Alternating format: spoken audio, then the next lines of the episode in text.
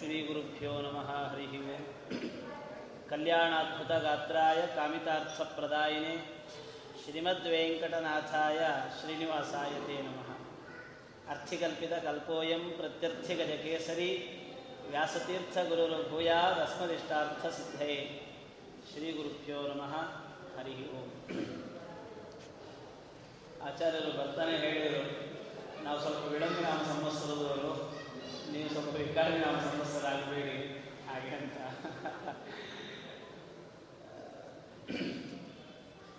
ನಿನ್ನೆಯಿಂದ ಏನೊಂದು ಈ ಒಂದು ಸಂವಾದ ನಡೀತಾ ಇದೆ. ಅದು ಇವತ್ತಿನ ದಿನದಲ್ಲಿ ಮುಂದುವರಿತಾ ಇದೆ. ಗುರುಗಳಲ್ಲಿ ಮೊದಲನೇ ನನ್ನ ಒಂದು ಜಿಜ್ಞಾಸೆ ನಿಮ್ಮೆಲ್ಲರ ಪರವಾಗಿ, ನಾವು ಈ ಪಿತೃದೇವತೆಗಳು ಅಂತ ಯಾರು ಈ ಪಿತೃದೇವತೆಗಳು ಅಂದರೆ ಯಾರು? ಈಗ ಗಣೇಶ ಅಂದರೆ ಗೊತ್ತು, ಸ್ಕಂದ ಅಂದರೆ ಗೊತ್ತು, ಸುಬ್ರಹ್ಮಣ್ಯ. ಈ ಥರದಲ್ಲಿ ಹಲವು ದೇವತೆಗಳ ಉಪಾಸನೆಯನ್ನ ನಾವು ಲೋಕದಲ್ಲಿ ಕಾಣ್ತೇವೆ, ತಿಳಿದಿದ್ದೇವೆ. ಆದರೆ ಪಿತೃದೇವತೆಗಳು ಅಂತ ಕರೀತಾರೆ. ಏನು ಪಿತೃದೇವತೆಗಳು ಅಂದರೆ ಯಾರು? ಜೊತೆಗೆ ಅವರ ಜೊತೆಗೆ ವಿಶ್ವೇ ದೇವಸ್ಥಾನ ಅಂತ ಒಂದಿದೆ ಎರಡು ಸ್ಥಾನಗಳ ಇವುಗಳಲ್ಲಿ ನಾವು ವಿಶ್ವೇ ದೇವತೆಗಳನ್ನ, ಜೊತೆಗೆ ಪಿತೃಗಳನ್ನ ಆವಾಹನೆ ಮಾಡಿ, ಬ್ರಾಹ್ಮಣರಲ್ಲಿ ಆವಾಹನೆ ಮಾಡಿ ನಾವು ಪೂಜೆ ಮಾಡುತ್ತೇವೆ. ಇವುಗಳ ಸ್ವರೂಪವನ್ನು ನಮಗೆ ತಿಳಿಸಿಕೊಡಬಹುದೇ ಅಂತ.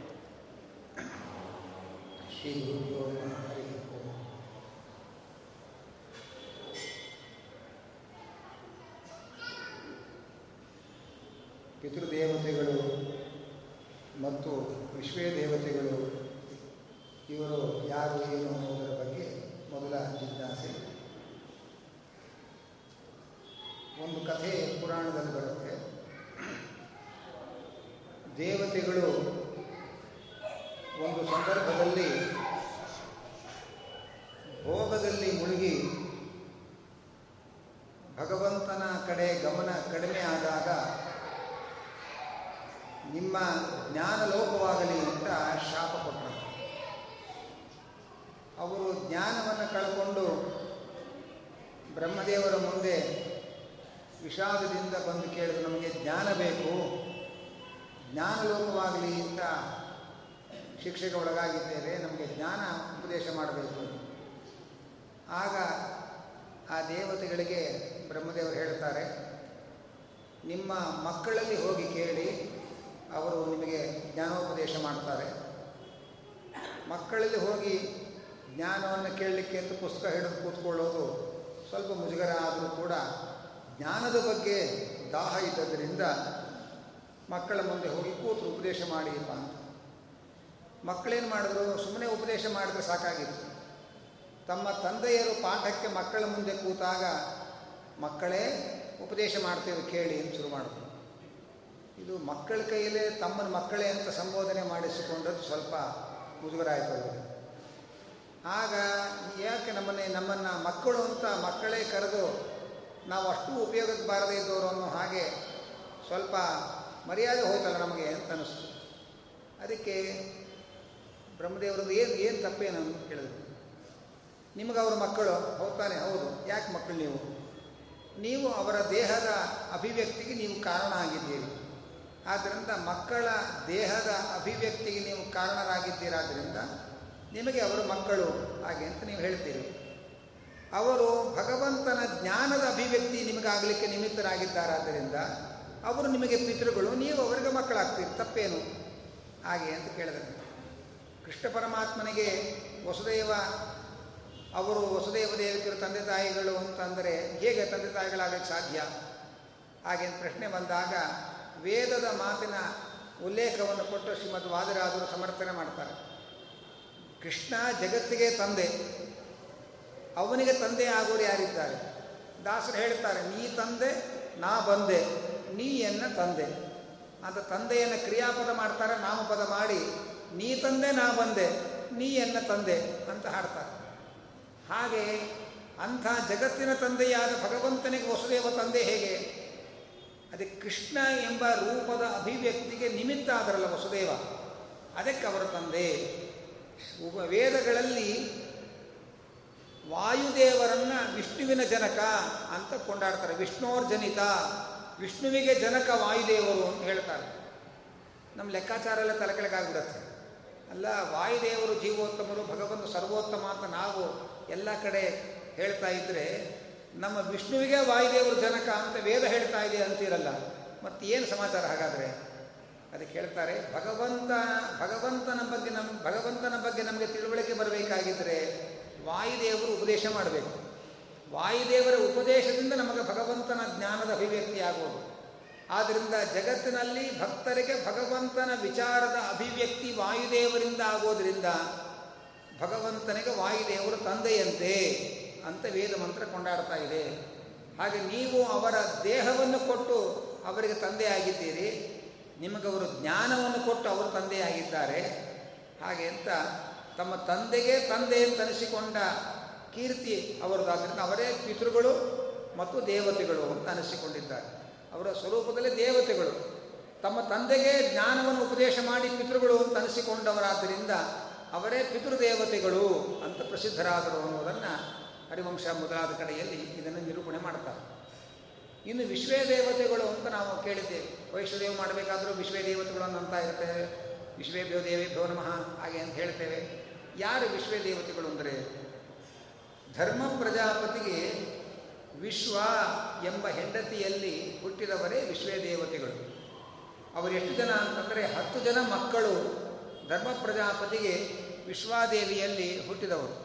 ಆ ವಿಶ್ವಾದೇವಿಯಲ್ಲಿ ಹುಟ್ಟಿದ ಹತ್ತು ಜನ ಮಕ್ಕಳೇ ವಿಶ್ವೇ ದೇವತೆಗಳು ಹಾಗೆ ಅಂತ ಅನಿಸ್ಕೊಳ್ತಕ್ಕಂಥವು ಅವರಿಗೆ ಪಿತೃದೇವತೆಗಳ ಜೊತೆಯಲ್ಲಿ ಪೂಜೆ ವಿಶ್ವೇ ದೇವತೆಗಳಿಗೆ ಅದಕ್ಕೆ ಶ್ರಾದ್ದದಲ್ಲಿ ವಿಶ್ವೇ ದೇವತೆಗಳ ಸ್ಥಾನ, ಪಿತೃದೇವತೆಗಳ ಸ್ಥಾನ ಅಂತ ಎರಡು ಬೇರೆ ಬೇರೆ ನಾವು ವ್ಯವಸ್ಥೆ ಮಾಡ್ತಾ ಇದ್ದೀವಿ. ಅವ್ರಿಗೊಂದು ಬ್ರಹ್ಮದೇವರು ವರ ಕೊಟ್ಟಿದ್ದಾರಂತೆ. ಏನು ಅಂದರೆ ಪಿತೃಗಳಿಗಿಂತ ಮೊದಲು ಅವರು ಬರ್ತಾರೆ ಶ್ರಾದ್ದಕ್ಕೆ. ಪಿತೃಗಳು ಹೋದ ಮೇಲೆ ಅವರು ಹೊರಡ್ತಾರೆ. ಇದು ಬ್ರಹ್ಮದೇವರು ಕೊಟ್ಟಿರುವ ವರ. ಅದಕ್ಕೆ ಮೊದಲು ವಿಶ್ವೇ ದೇವತೆಗಳಿಗೆ ಅರ್ಘ್ಯ ಇತ್ಯಾದಿಗೆ ಉಪಚಾರ ಮಾಡ್ತಾರೆ. ಆಮೇಲೆ ಪಿತೃಗಳ ಸ್ಥ ಪಿತೃಸ್ಥಾನಕ್ಕೆ ಮಾಡ್ತಾರೆ. ಯಾಕೆ ವಿಶ್ವೇ ದೇವಸ್ಥಾನಕ್ಕೆ ಮೊದಲು, ಪಿತೃಸ್ಥಾನಕ್ಕೆ ಆಮೇಲೆ ಯಾಕೆ ಅಂದರೆ, ಪಿತೃಗಳಿಗಿಂತ ಮುಂಚೆ ಬರೋರು ಅವರು ವಿಶ್ವೇ ದೇವತೆಗಳು ಪಿತೃಗಳು ಹೋದ ಮೇಲೆ ಅವರು ಹೊರಡೋರು ಹೀಗೆ ವ್ಯವಸ್ಥೆ ಇರೋದರಿಂದ ಮೊದಲು ಆ ವಿಶ್ವೇ ದೇವತೆಗಳಿಗೆ ಮೊದಲ ಪೂಜೆ ಪುನಸ್ಕಾರ ಮಾಡಿ ಆಮೇಲೆ ಪಿತೃಸ್ಥಾನಕ್ಕೆ ಪೂಜೆ ಪುನಸ್ಕಾರಗಳನ್ನು ಸಲ್ಲಿಸತಕ್ಕಂಥ ಸಂಪ್ರದಾಯ ಬಂದಿದೆ ಅನ್ನುವುದನ್ನು ಹೇಳ್ತಾರೆ ಹತ್ತು ಹತ್ತು ಮಂದಿ ವಿಶ್ವೇ ದೇವತೆಗಳಲ್ಲಿ ಇಬ್ಬಿಬ್ಬರು ವಿಶ್ವೇ ದೇವತೆಗಳು ಒಂದೊಂದು ಗುಂಪಿದೆ. ಅವರು ಒಂದೊಂದು ಸಂದರ್ಭದಲ್ಲಿ ಒಂದೊಂದು ಜೋಡಿ ವಿಶ್ವೇ ದೇವತೆಗಳು ಆರಾಧ್ಯರಾಗ್ತಾರೆ. ಮಹಾಲಯ ಶ್ರಾದ್ದದಲ್ಲಿ ಧುರಿ ಲೋಚನ ಅಂತ ಇಬ್ಬರು ವಿಶ್ವೇ ದೇವತೆಗಳು ಧುರಿ ಲೋಚನ ಎಂಬ ಇಬ್ಬರು ವಿಶ್ವೇ ದೇವತೆಗಳು ಮಹಾಲಯ ಶ್ರಾದ್ದದಲ್ಲಿ ಆರಾಧನೆಗೆ ಆರಾಧನೆಗೊಳ್ತಕ್ಕಂಥವ್ರು. ಸಪಿಂಡೀಕರಣ ಶ್ರಾದ್ದದಲ್ಲಿ ಕಾಲ ಮತ್ತು ಕಾಮ ಅಂತ ಹೆಸರಿರುವಂಥ ವಿಶ್ವೇ ದೇವತೆಗಳು ಸಪಿಂಡೀಕರಣ ಶ್ರಾದ್ದದಲ್ಲಿ ಆರಾಧ್ಯರಾಗ್ತಾರೆ. ಇಷ್ಟಿ ಶ್ರಾದ್ದದಲ್ಲಿ ಕ್ರತು ಮತ್ತು ದಕ್ಷ ಅಂತ ಹೇಳಿ ಇಬ್ಬರು ವಿಶ್ವೇ ದೇವತೆಗಳು ಆರಾಧ್ಯರಾಗ್ತಾರೆ. ನಾಂದಿ ಶ್ರಾದ್ದದಲ್ಲಿ ಸತ್ಯ ಮತ್ತು ವಸು ಅಂತ ಇಬ್ಬರು ವಿಶ್ವೇ ದೇವತೆಗಳು ನಾಂದಿ ಶ್ರಾದ್ದದಲ್ಲಿ ಆರಾಧನೆಗೊಳ್ತಾರೆ. ಹೀಗೆ ಧರ್ಮ ಪ್ರಜಾಪತಿಗೆ ವಿಶ್ವಾದೇವಿಯಲ್ಲಿ ಹುಟ್ಟಿದ ಹತ್ತು ಜನ ಮಕ್ಕಳು, ವಿಶ್ವೇ ದೇವತೆಗಳು. ಶ್ರಾದ್ದದಲ್ಲಿ ಪಿತೃಗಳಿಗಿಂತ ಮುಂಚೆ ಬಂದು ಪಿತೃಗಳು ಹೊರಟ ಮೇಲೆ ಹೊರಡ್ತಾರೆ. ಆದ್ದರಿಂದ ಮೊದಲು ಅವರಿಗೆ ಶ್ರಾದ್ದದಲ್ಲಿ ವಿಶ್ವೇ ದೇವತೆಯ ಸ್ಥಾನಕ್ಕೆ ಮೊದಲ ಆದ್ಯತೆ, ಪೂಜೆ, ಸತ್ಕಾರಗಳು ಅನ್ನೋದನ್ನು ಹೇಳ್ತಾ ಇದ್ದಾರೆ.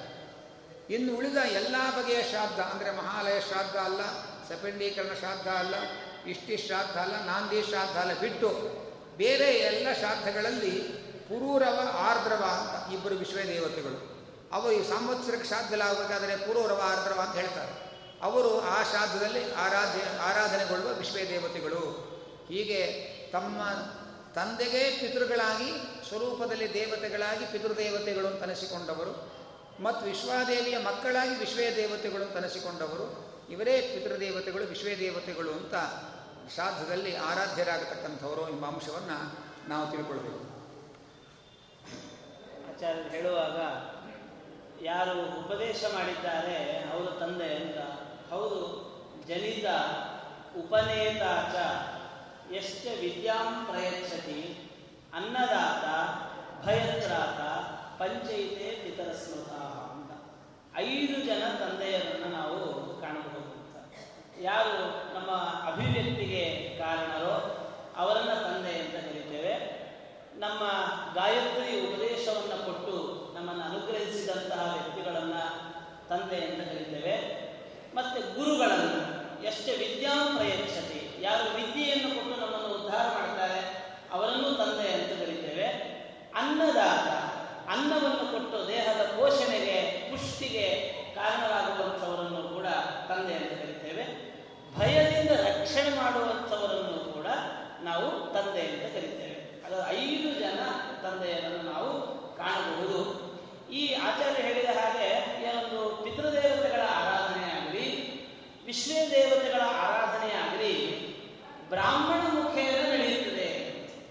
ನೀವು ಗಮನಿಸಿರಬಹುದು, ಶ್ರಾದ್ದ ಮಾಡಿದವರಿದ್ರೆ ಅಲ್ಲಿ ಗರ್ಭೆಯನ್ನ ಇಟ್ಟಿರ್ತಾರೆ, ಅಥವಾ ಬ್ರಾಹ್ಮಣರನ್ನು ಕೂಡಿಸಿರುತ್ತಾರೆ ಆ ಬ್ರಾಹ್ಮಣರ ಮಾಧ್ಯಮದಲ್ಲಿ ಈ ಪಿತೃದೇವತೆಗಳನ್ನು ವಿಶ್ವೇ ದೇವತೆಗಳನ್ನ ಆವಾಹನೆ ಮಾಡಿ ಅವರಿಗೆ ಭೂರಿ ಭೋಜನವನ್ನ ಮಾಡಿಸುವುದರ ಮೂಲಕವಾಗಿ ಪಿತೃಗಳಲ್ಲಿ ತೃಪ್ತಿಯನ್ನು ನಾವು ಕಾಣ್ತೇವೆ. ಇಲ್ಲಿ ಎಷ್ಟೋ ಜನರಿಗೆ ಒಂದು ಜಿಜ್ಞಾಸೆ ಇರುತ್ತೆ. ಇಲ್ಲಿ ಪಿತೃದೇವತೆಗಳ ಆರಾಧನೆ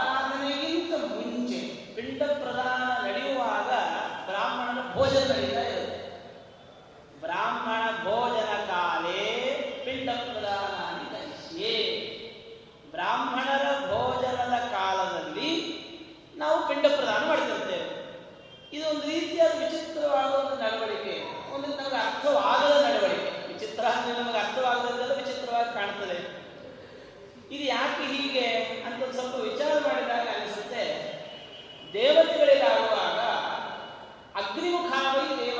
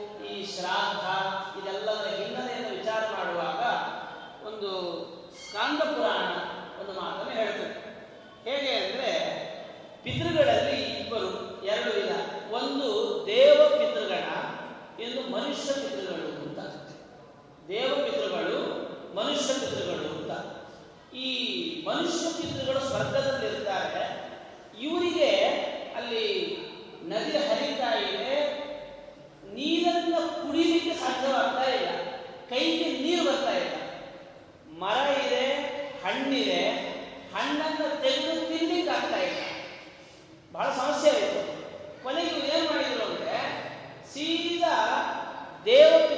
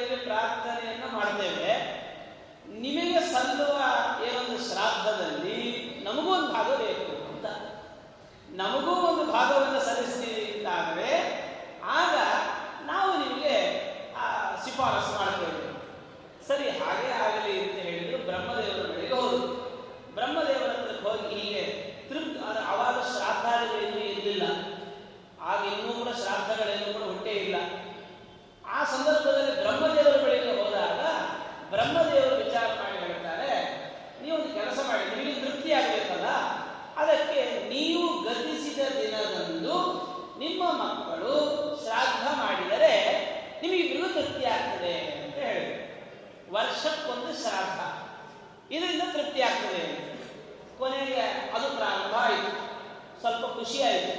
ನಮ್ಮ ಅಂತ ಸ್ವಲ್ಪ ಕಾಲ ಮಾತ್ರವೇ. ಇನ್ನೊಂದು ಖುಷಿಯನ್ನು ಅಪೇಕ್ಷೆ ಪಡುತ್ತದೆ. ಸಾಕಾಗಲಿಲ್ಲ. ಒಂದು ವರ್ಷಕ್ಕೊಮ್ಮೆ ಶ್ರಾದ್ದ ಮಾಡಿದರೆ ಅದು ಸಾಕಾಗಲಿಲ್ಲ. ಕೊನೆಗೆ ಮತ್ತೊಮ್ಮೆ ಬ್ರಹ್ಮದೇವರ ಬಳಿಗೆ ಹೋದರು ಇಲ್ಲ, ಆಗ್ತಾ ಇಲ್ಲ, ಸಾಕಾಗ್ತಾ ಇಲ್ಲ. ಮತ್ತು ಏನಾದರೂ ಅನುಗ್ರಹ ಮಾಡಿ ಅಂತ. ಅದಕ್ಕೆ ಏನು ಬ್ರಹ್ಮದೇವರು ಅನುಗ್ರಹ ಮಾಡಿದರು ಅಂದರೆ, ಅಮಾವಾಸ್ಯೆಯ ದಿನದಲ್ಲಿ ಶ್ರಾದ್ದವನ್ನು ಮಾಡಬೇಕು ಅಂತ ಅನುಗ್ರಹ ಮಾಡಿದರು. ವರ್ಷಕ್ಕೊಮ್ಮೆ ಶ್ರಾದ್ದ. ಮತ್ತೆ ಪ್ರತಿ ಅಮಾವಾಸ್ಯೆ, ಅದು ಒಂದು ಶ್ರಾದ್ದ. ಅದು ಪ್ರಾರಂಭ ಆಯಿತು. ಇಷ್ಟಾದರೂ ತೃಪ್ತಿ ಆಗಲಿಲ್ಲ. ಅದಕ್ಕೇನು ಮಾಡಿದ್ರು, ಭಾದ್ರಪದ ಮಾಸದಲ್ಲಿ ಪಿತೃದೇವತೆಗಳು ಬ್ರಹ್ಮದೇವರನ್ನು ಉದ್ದೇಶಿಸಿಕೊಂಡು ತಪಸ್ಸು ಮಾಡಿದರು.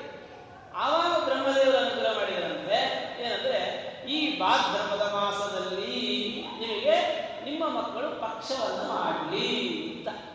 ಪಕ್ಷ ಶ್ರಾದ್ದ ಪಕ್ಷ ಏನಿದೆ ಈ ಪಕ್ಷ ನೀವು ತೃಪ್ತರಾಗಲಿ ಅಂತ ಖುಷಿಯಾಯಿತು. ಸ್ವಲ್ಪ ಕಾಲ ಕಳೀತು. ಇನ್ನೂ ಸಂತೃಪ್ತಿ ಆಗಿಲ್ಲ. ಮತ್ತೊಮ್ಮೆ ತಪಸ್ಸು ಮಾಡ್ತಾರೆ. ಸ್ವಾಮಿ, ಆಗಲಿಲ್ಲ ನಮಗೆ ಕೊನೆಗೆ ಅವ್ರು ಏನ್ ಮಾಡ್ತಾರೆ ಅಂದ್ರೆ ಗಯಾ ಶ್ರಾದ್ದದಿಂದ ನೀವು ತೃಪ್ತಿ ಆಗಲಿ ಅಂತ ಹೇಳಿ ಹೀಗೆ ಈ ಒಂದು ಶ್ರಾದ್ದ ಅಂತ ಅನ್ನೋದು ಆಗಲಿಲ್ಲ ಅಂದ್ರೆ ಮೊದಲು ವಾರ್ಷಿಕವಾದ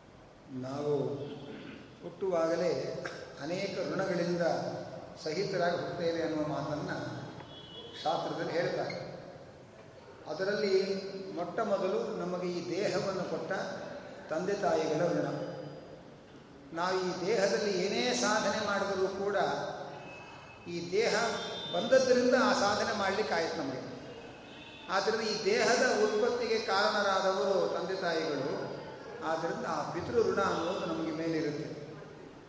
ಜೊತೆಯಲ್ಲಿ ದೇವತೆಗಳು ನಮ್ಮ ಇಂದ್ರಿಯಗಳಿಗೆ ಪ್ರೇರಕರಾಗಿ ನಮ್ಮಿಂದ ಸಾಧನೆ ಮಾಡಿಸ್ತಾರೆ. ಆದ್ದರಿಂದ ದೇವತೆಗಳ ಋಣವೂ ನಮ್ಮ ಮೇಲಿದೆ. ಮತ್ತು ನಾವು ಶಾಸ್ತ್ರಗಳಿಂದ ತಿಳುವಳಿಕೆ ಪಡೆದು ಸಾಧನೆ ಮಾಡ್ತೇವೆ. ಆ ಶಾಸ್ತ್ರಗಳನ್ನು, ಮಂತ್ರಗಳನ್ನೆಲ್ಲ ಕಂಡು ಹಿಡಿದ ಋಷಿಗಳು, ಅದನ್ನು ನಮಗೆ ಒದಗಿಸಿಕೊಟ್ಟ ಗ್ರಂಥಕಾರರಾದ ಜ್ಞಾನಿಗಳು, ಅವರ ಋಣವೂ ನಮ್ಮ ಮೇಲಿದೆ. ಹೀಗೆ ಮೂರು ಋಣಗಳಿಂದ ಮನುಷ್ಯ ಕೂಡಿರ್ತಾನೆ ಅನ್ನೋದನ್ನು ಹೇಳ್ತಾರೆ. ಅದರಲ್ಲಿ ಪಿತೃ ಋಣವನ್ನು ಪರಿಹಾರ ಮಾಡಿಕೊಳ್ಳೋದು ಹೇಗೆ? ಹಾಗೆ ಅಂತ ವಿಚಾರ ಮಾಡಿದಾಗ ಅದಕ್ಕೆ ಮೂರು ಮಾರ್ಗ ಹೇಳ್ತಾರೆ. ಮೊಟ್ಟ ಮೊದಲನೆಯದು ಜೀವತಃ ವಾಕ್ಯಕರಣ. ತಂದೆ ತಾಯಿಗಳು ಬದುಕಿದ್ದಾಗ ಅವರಿಗೆ ಹಿತವಾಗಿ ನಡೆದುಕೊಳ್ಳಬೇಕು. ಅವರ ಮನಸ್ಸಿಗೆ ಸಂತೋಷವಾಗುವಂತೆ ನಡೆದುಕೊಳ್ಳೋದಿದೆಯಲ್ಲ ಅದು ಮೊದಲನೇ ಮುಖ್ಯವಾದ ಪಿತೃಣ ಮುಕ್ತಿಗೆ ದಾರಿ. ಒಂದು ಪ್ರಸಿದ್ಧವಾದ ಕಥೆ ನೀವು ಕೇಳ್ತೀರಿ ಕೌಶಿಕ ಅನ್ನುವ ಬ್ರಾಹ್ಮಣ ತನ್ನ ಮನೆಯಲ್ಲಿ ತನ್ನ ತಂದೆ ತನಗೆ ಉಪನಯನ ಮಾಡಿ ಸಂಸ್ಕಾರ ಕೊಡ್ತಾರೆ, ತಂದೆ ಮರಣವನ್ನು ಹೊಂದಿಬಿಡ್ತಾರೆ. ಆಮೇಲೆ ಏನೋ ಸಾಧನೆ ಮಾಡಬೇಕು, ತಪಸ್ಸು ಮಾಡಬೇಕು ಅಂತ ಒಂದು ಹುಚ್ಚು ಹುಟ್ಕೊಳ್ಳುತ್ತೆ ಮನಸ್ಸಿನಲ್ಲಿ. ಬೇರೆ ಬೇರೆ ಕ್ಷೇತ್ರಗಳಿಗೆಲ್ಲ ಹೋಗಿ ಹೋಗಿ ಭಾರಿ ತಪಸ್ಸು ಮಾಡಿಕೊಂಡು ಕ್ಷೇತ್ರ ತೀರ್ಥಯಾತ್ರೆ ಎಲ್ಲ ಮಾಡಿಕೊಂಡು ಬರ್ತಾನೆ. ಒಂದು ಕ್ಷೇತ್ರಕ್ಕೆ ಬರ್ತಾನೆ, ಬೆಳಗ್ಗೆ ಸ್ನಾನ ಮಾಡ್ತಾನೆ. ಸ್ನಾನ ಮಾಡಿ ತಾನು ತನಗೆ ಬ ಒದ್ದೆ ಬಟ್ಟೆಯನ್ನು ಬಿಸಿಲಿಗೆ ಹರವಿ ಹಾಕಿರ್ತಾನೆ ಒಣಗಲಿ ಅಂತ. ತಾನು ಅನೇಕ ಮುಗಿಸಿಕೊಂಡು, ಸ್ನಾನ ಮುಗಿಸಿಕೊಂಡು ಅಲ್ಲಿಗೆ ಬರುವಷ್ಟರಲ್ಲಿ ಹಕ್ಕಿಗಳು ಆ ಬಟ್ಟೆಯನ್ನು ಹೆಕ್ಕಿಕೊಂಡು ಹೊರಟೋಗುತ್ತೆ. ಅವನಿಗೆ ಸಿಟ್ಟು ಬರುತ್ತೆ. ನಾನು ಎಂಥ ತಪಸ್ವಿ? ಈ ಹಕ್ಕಿಗಳಿಗೆ ಎಷ್ಟು ದುರಹಂಕಾರ? ನನ್ನ ಬಟ್ಟೆಯನ್ನು ಹೆಕ್ಕಿಕೊಂಡು ಹೋಗಿವೆ ಅಂತ ಹೇಳಿ ಅದನ್ನು ಅಟ್ಟಿಸಿಕೊಂಡು ಹೋಗಿ ಅದನ್ನು ಪಡೆಯಬೇಕು ಅಂತ ಪ್ರಯತ್ನ ಮಾಡ್ತಾನೆ. ಹಕ್ಕಿಗಳು ಆ ವಸ್ತುದಲ್ಲಿ ಮಲ ವಿಸರ್ಜನೆ ಮಾಡಿ ಕೆಳಗೆ ಬಿಸಾಕಿ ಮುಂದೆ ಸಾಗತ್ತೆ. ಅದಕ್ಕೆ ಯಾಕೆ ಇವನ ಮೇಲೆ ಕೋಪ ಬಂತು ಗೊತ್ತಿಲ್ಲ ಪಾಪ, ಅಥವಾ ಪ್ರೀತಿ ಬಂತು ಗೊತ್ತಿಲ್ಲ. ಇವನಿಗೆ ಸಿಟ್ಟು ಬಂತು. ನನ್ನಂಥ ದೊಡ್ಡ ತಪಸ್ವಿಯನ್ನು ವಸ್ತ್ರವನ್ನು ತೆಗೆದುಕೊಂಡು ಹೋದದ್ದಲ್ಲದೆ ಮಲವಿಸರ್ಜನೆ ಮಾಡಿ ಕೆಳಗೆ ಬಿಸಾಕಿ ಎಷ್ಟು ತಿರಸ್ಕಾರ ನನಗೆ ಮೇಲೆ ಮಾಡ್ತಾ ಇದೆ ಅಂತ ಸಿಟ್ಟುಕೊಂಡು ದುರುಗುಟ್ಟಿಕೊಂಡು ಕೆಂಗಣ್ಣು ಮಾಡಿಕೊಂಡು ನೋಡಿದ. ಆ ಇವನ ತಪಸ್ಸಿನ ಪ್ರಯೋಗದಿಂದ ಆ ಹಕ್ಕಿ ಸುಟ್ಟು ಬೂದಿಯಾಯಿತು. ಹಕ್ಕಿ ಸುಟ್ಟು ಬೂದಿಯಾಗಿ ಆವ ಕೆಳಗೆ ಬಿತ್ತೋ ಭಾರಿ ಖುಷಿಯಾಯಿತು. ನಾನು ಶಾಪಾನುಗ್ರಹ ಶಕ್ತ ನಾನು. ಎಂಥ ತಪಸ್ಸಿನ ಶಕ್ತಿ ನನ್ನಲ್ಲಿ ನಾನು ಕೆಂಗಣ್ಣು ಮಾಡಿಕೊಂಡು ನೋಡಿದರೆ ಹಕ್ಕಿಯೇ ಸುಟ್ಟು ಹೋಯಿತು ಅಂದರೆ ನನ್ನ ತಪಶಕ್ತಿ ಎಷ್ಟಿದೆ ಅಂತ ತನ್ನ ಬೆನ್ನನ್ನು ತಾನೇ ತಟ್ಟಿಕೊಂಡು ಆ ನೀಕ ಮುಗಿಸಿ ಅವನು ಭಿಕ್ಷೆ ಬೇಡಲಿಕ್ಕೆ ಬ್ರಹ್ಮಚರ್ಯ ಆಶ್ರಮದಲ್ಲಿದ್ದವನು, ಭಿಕ್ಷೆ ಬೇಡಲಿಕ್ಕೆ ಅಂತ ಊರಿನೊಳಗೆ ಬಂದ.